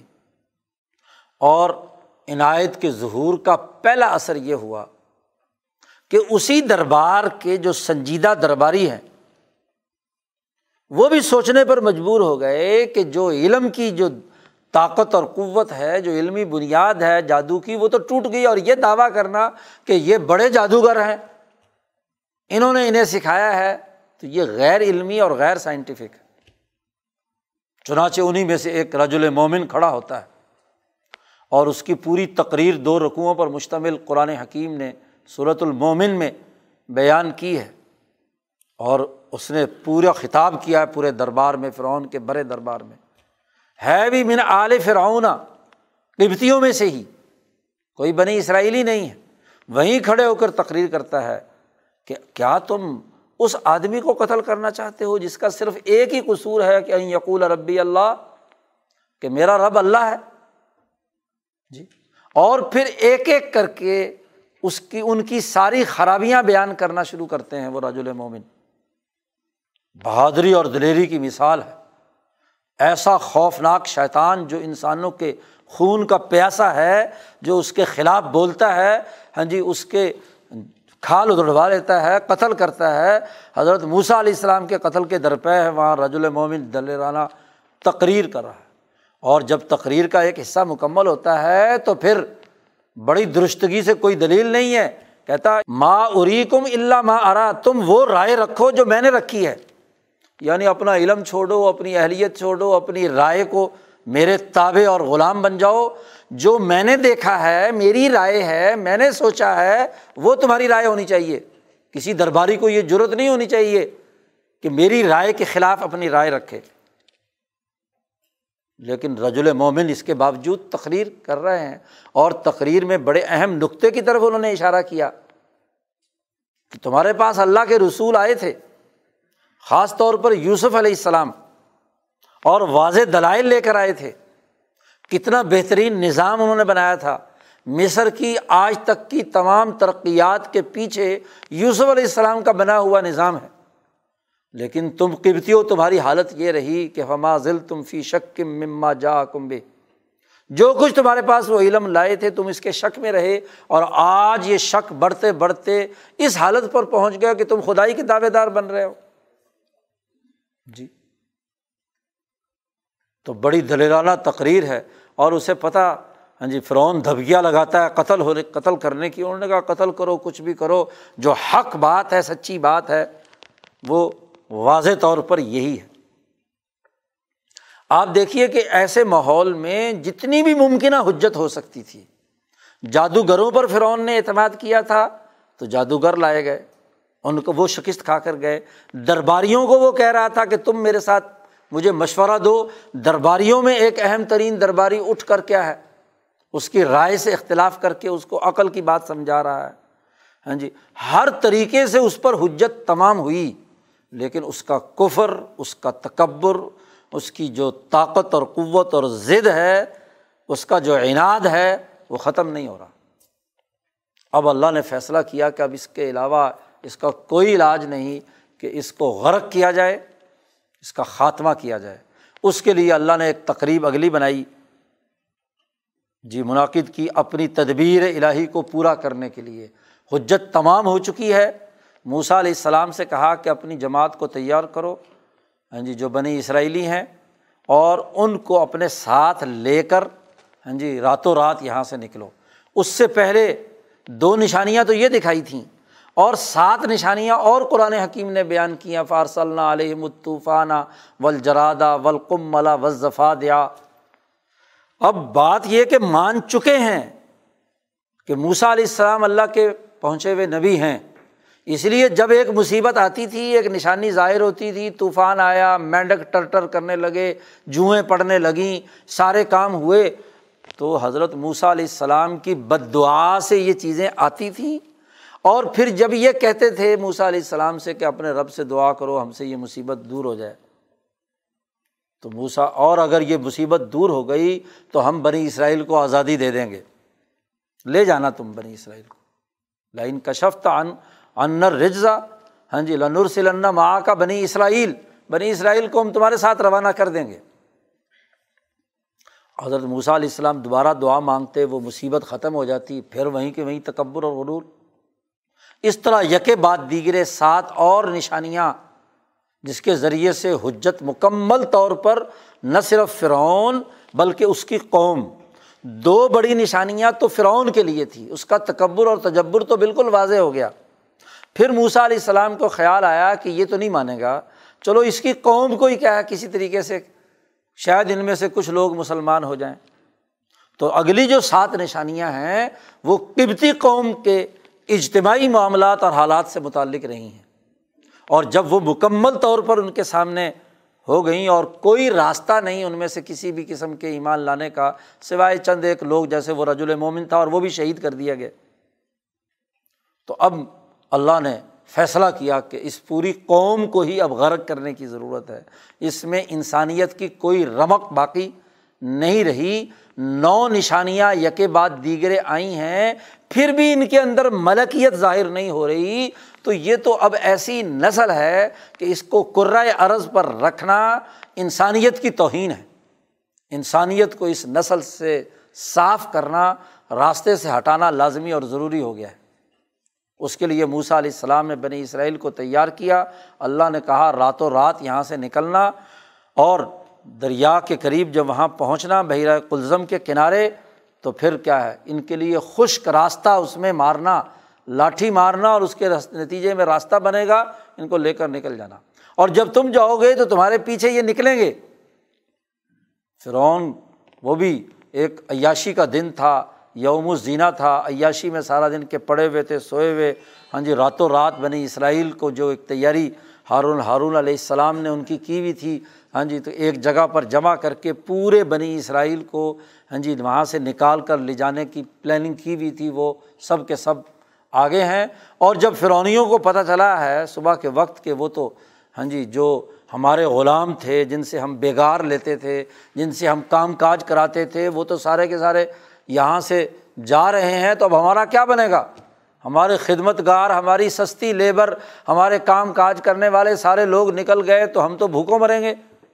ہمیں تو عیاشی کی عادت پڑی ہوئی کام کاج، ہم تو نہیں کرتے کام کاج، تو ان سے لیتے تھے بےگار تو ان سے لیتے تھے۔ وہ جو خوف ان پر تاری ہوا تو فرعون نے سب کو جمع کیا کہ ان کا پیچھا کرو۔ ان غلاموں کو پکڑ کے لاؤ۔ اور ان سے جو کام اور بےگار لینے کا عمل ہے وہ کرو۔ اس کے لیے بڑے تیش کے اندر پیچھے سے فرعون آتا ہے۔ اب بنی اسرائیل پیچھے مڑ کر دیکھتے ہیں کہ جی پیچھے فرعون کا لشر ہے، آگے دریا ہے موسا علیہ السلام سے بات کی۔ موسا علیہ السلام نے کہا، گھبراؤ نہیں، اللہ ہمارے ساتھ ہے۔ اور وہاں اب اس وقت جو دریا کا بہاؤ اور اس کا سسٹم ہے، اس کے توڑنے کا وقت آ گیا۔ اور اس توڑنے کے ذریعے سے فرونی نظام کے توڑنے کا عمل ہے۔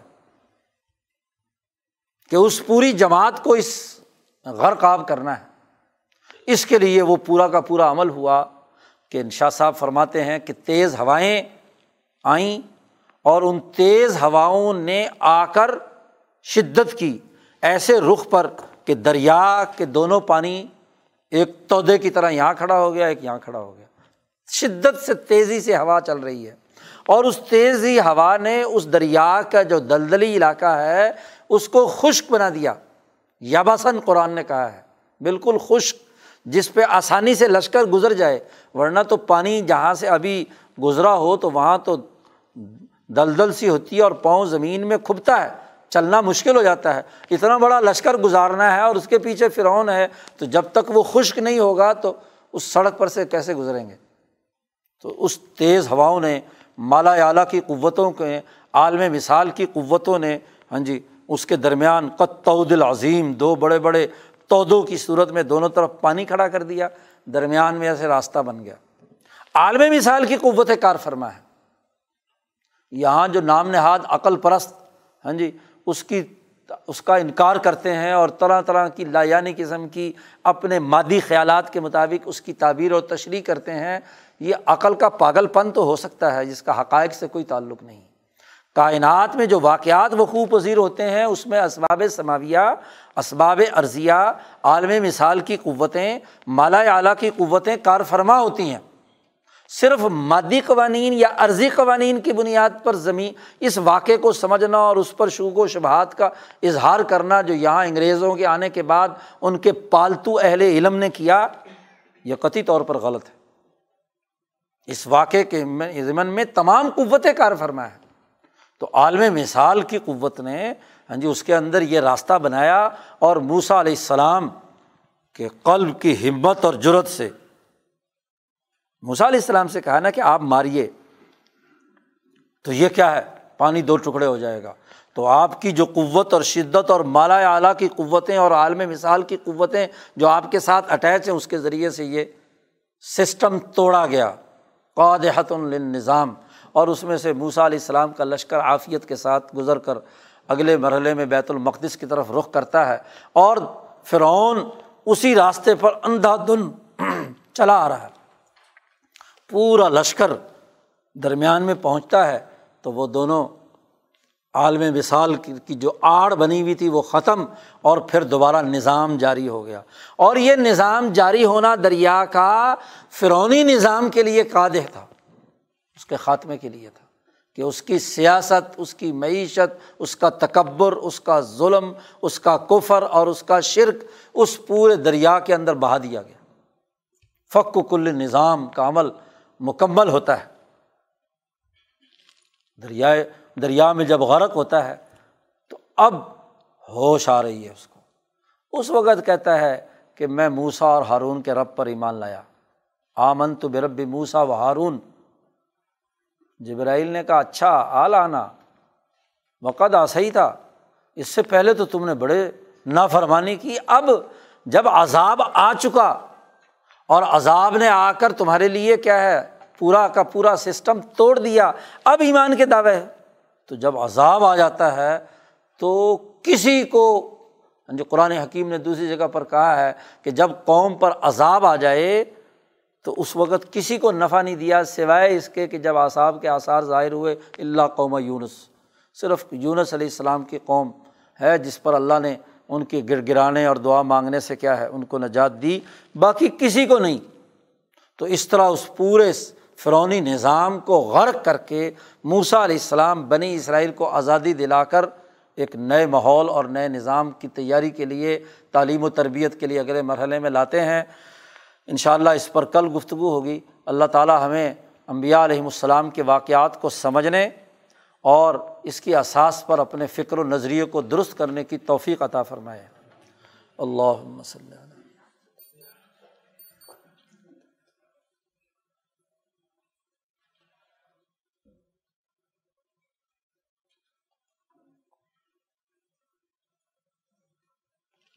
اجمعین۔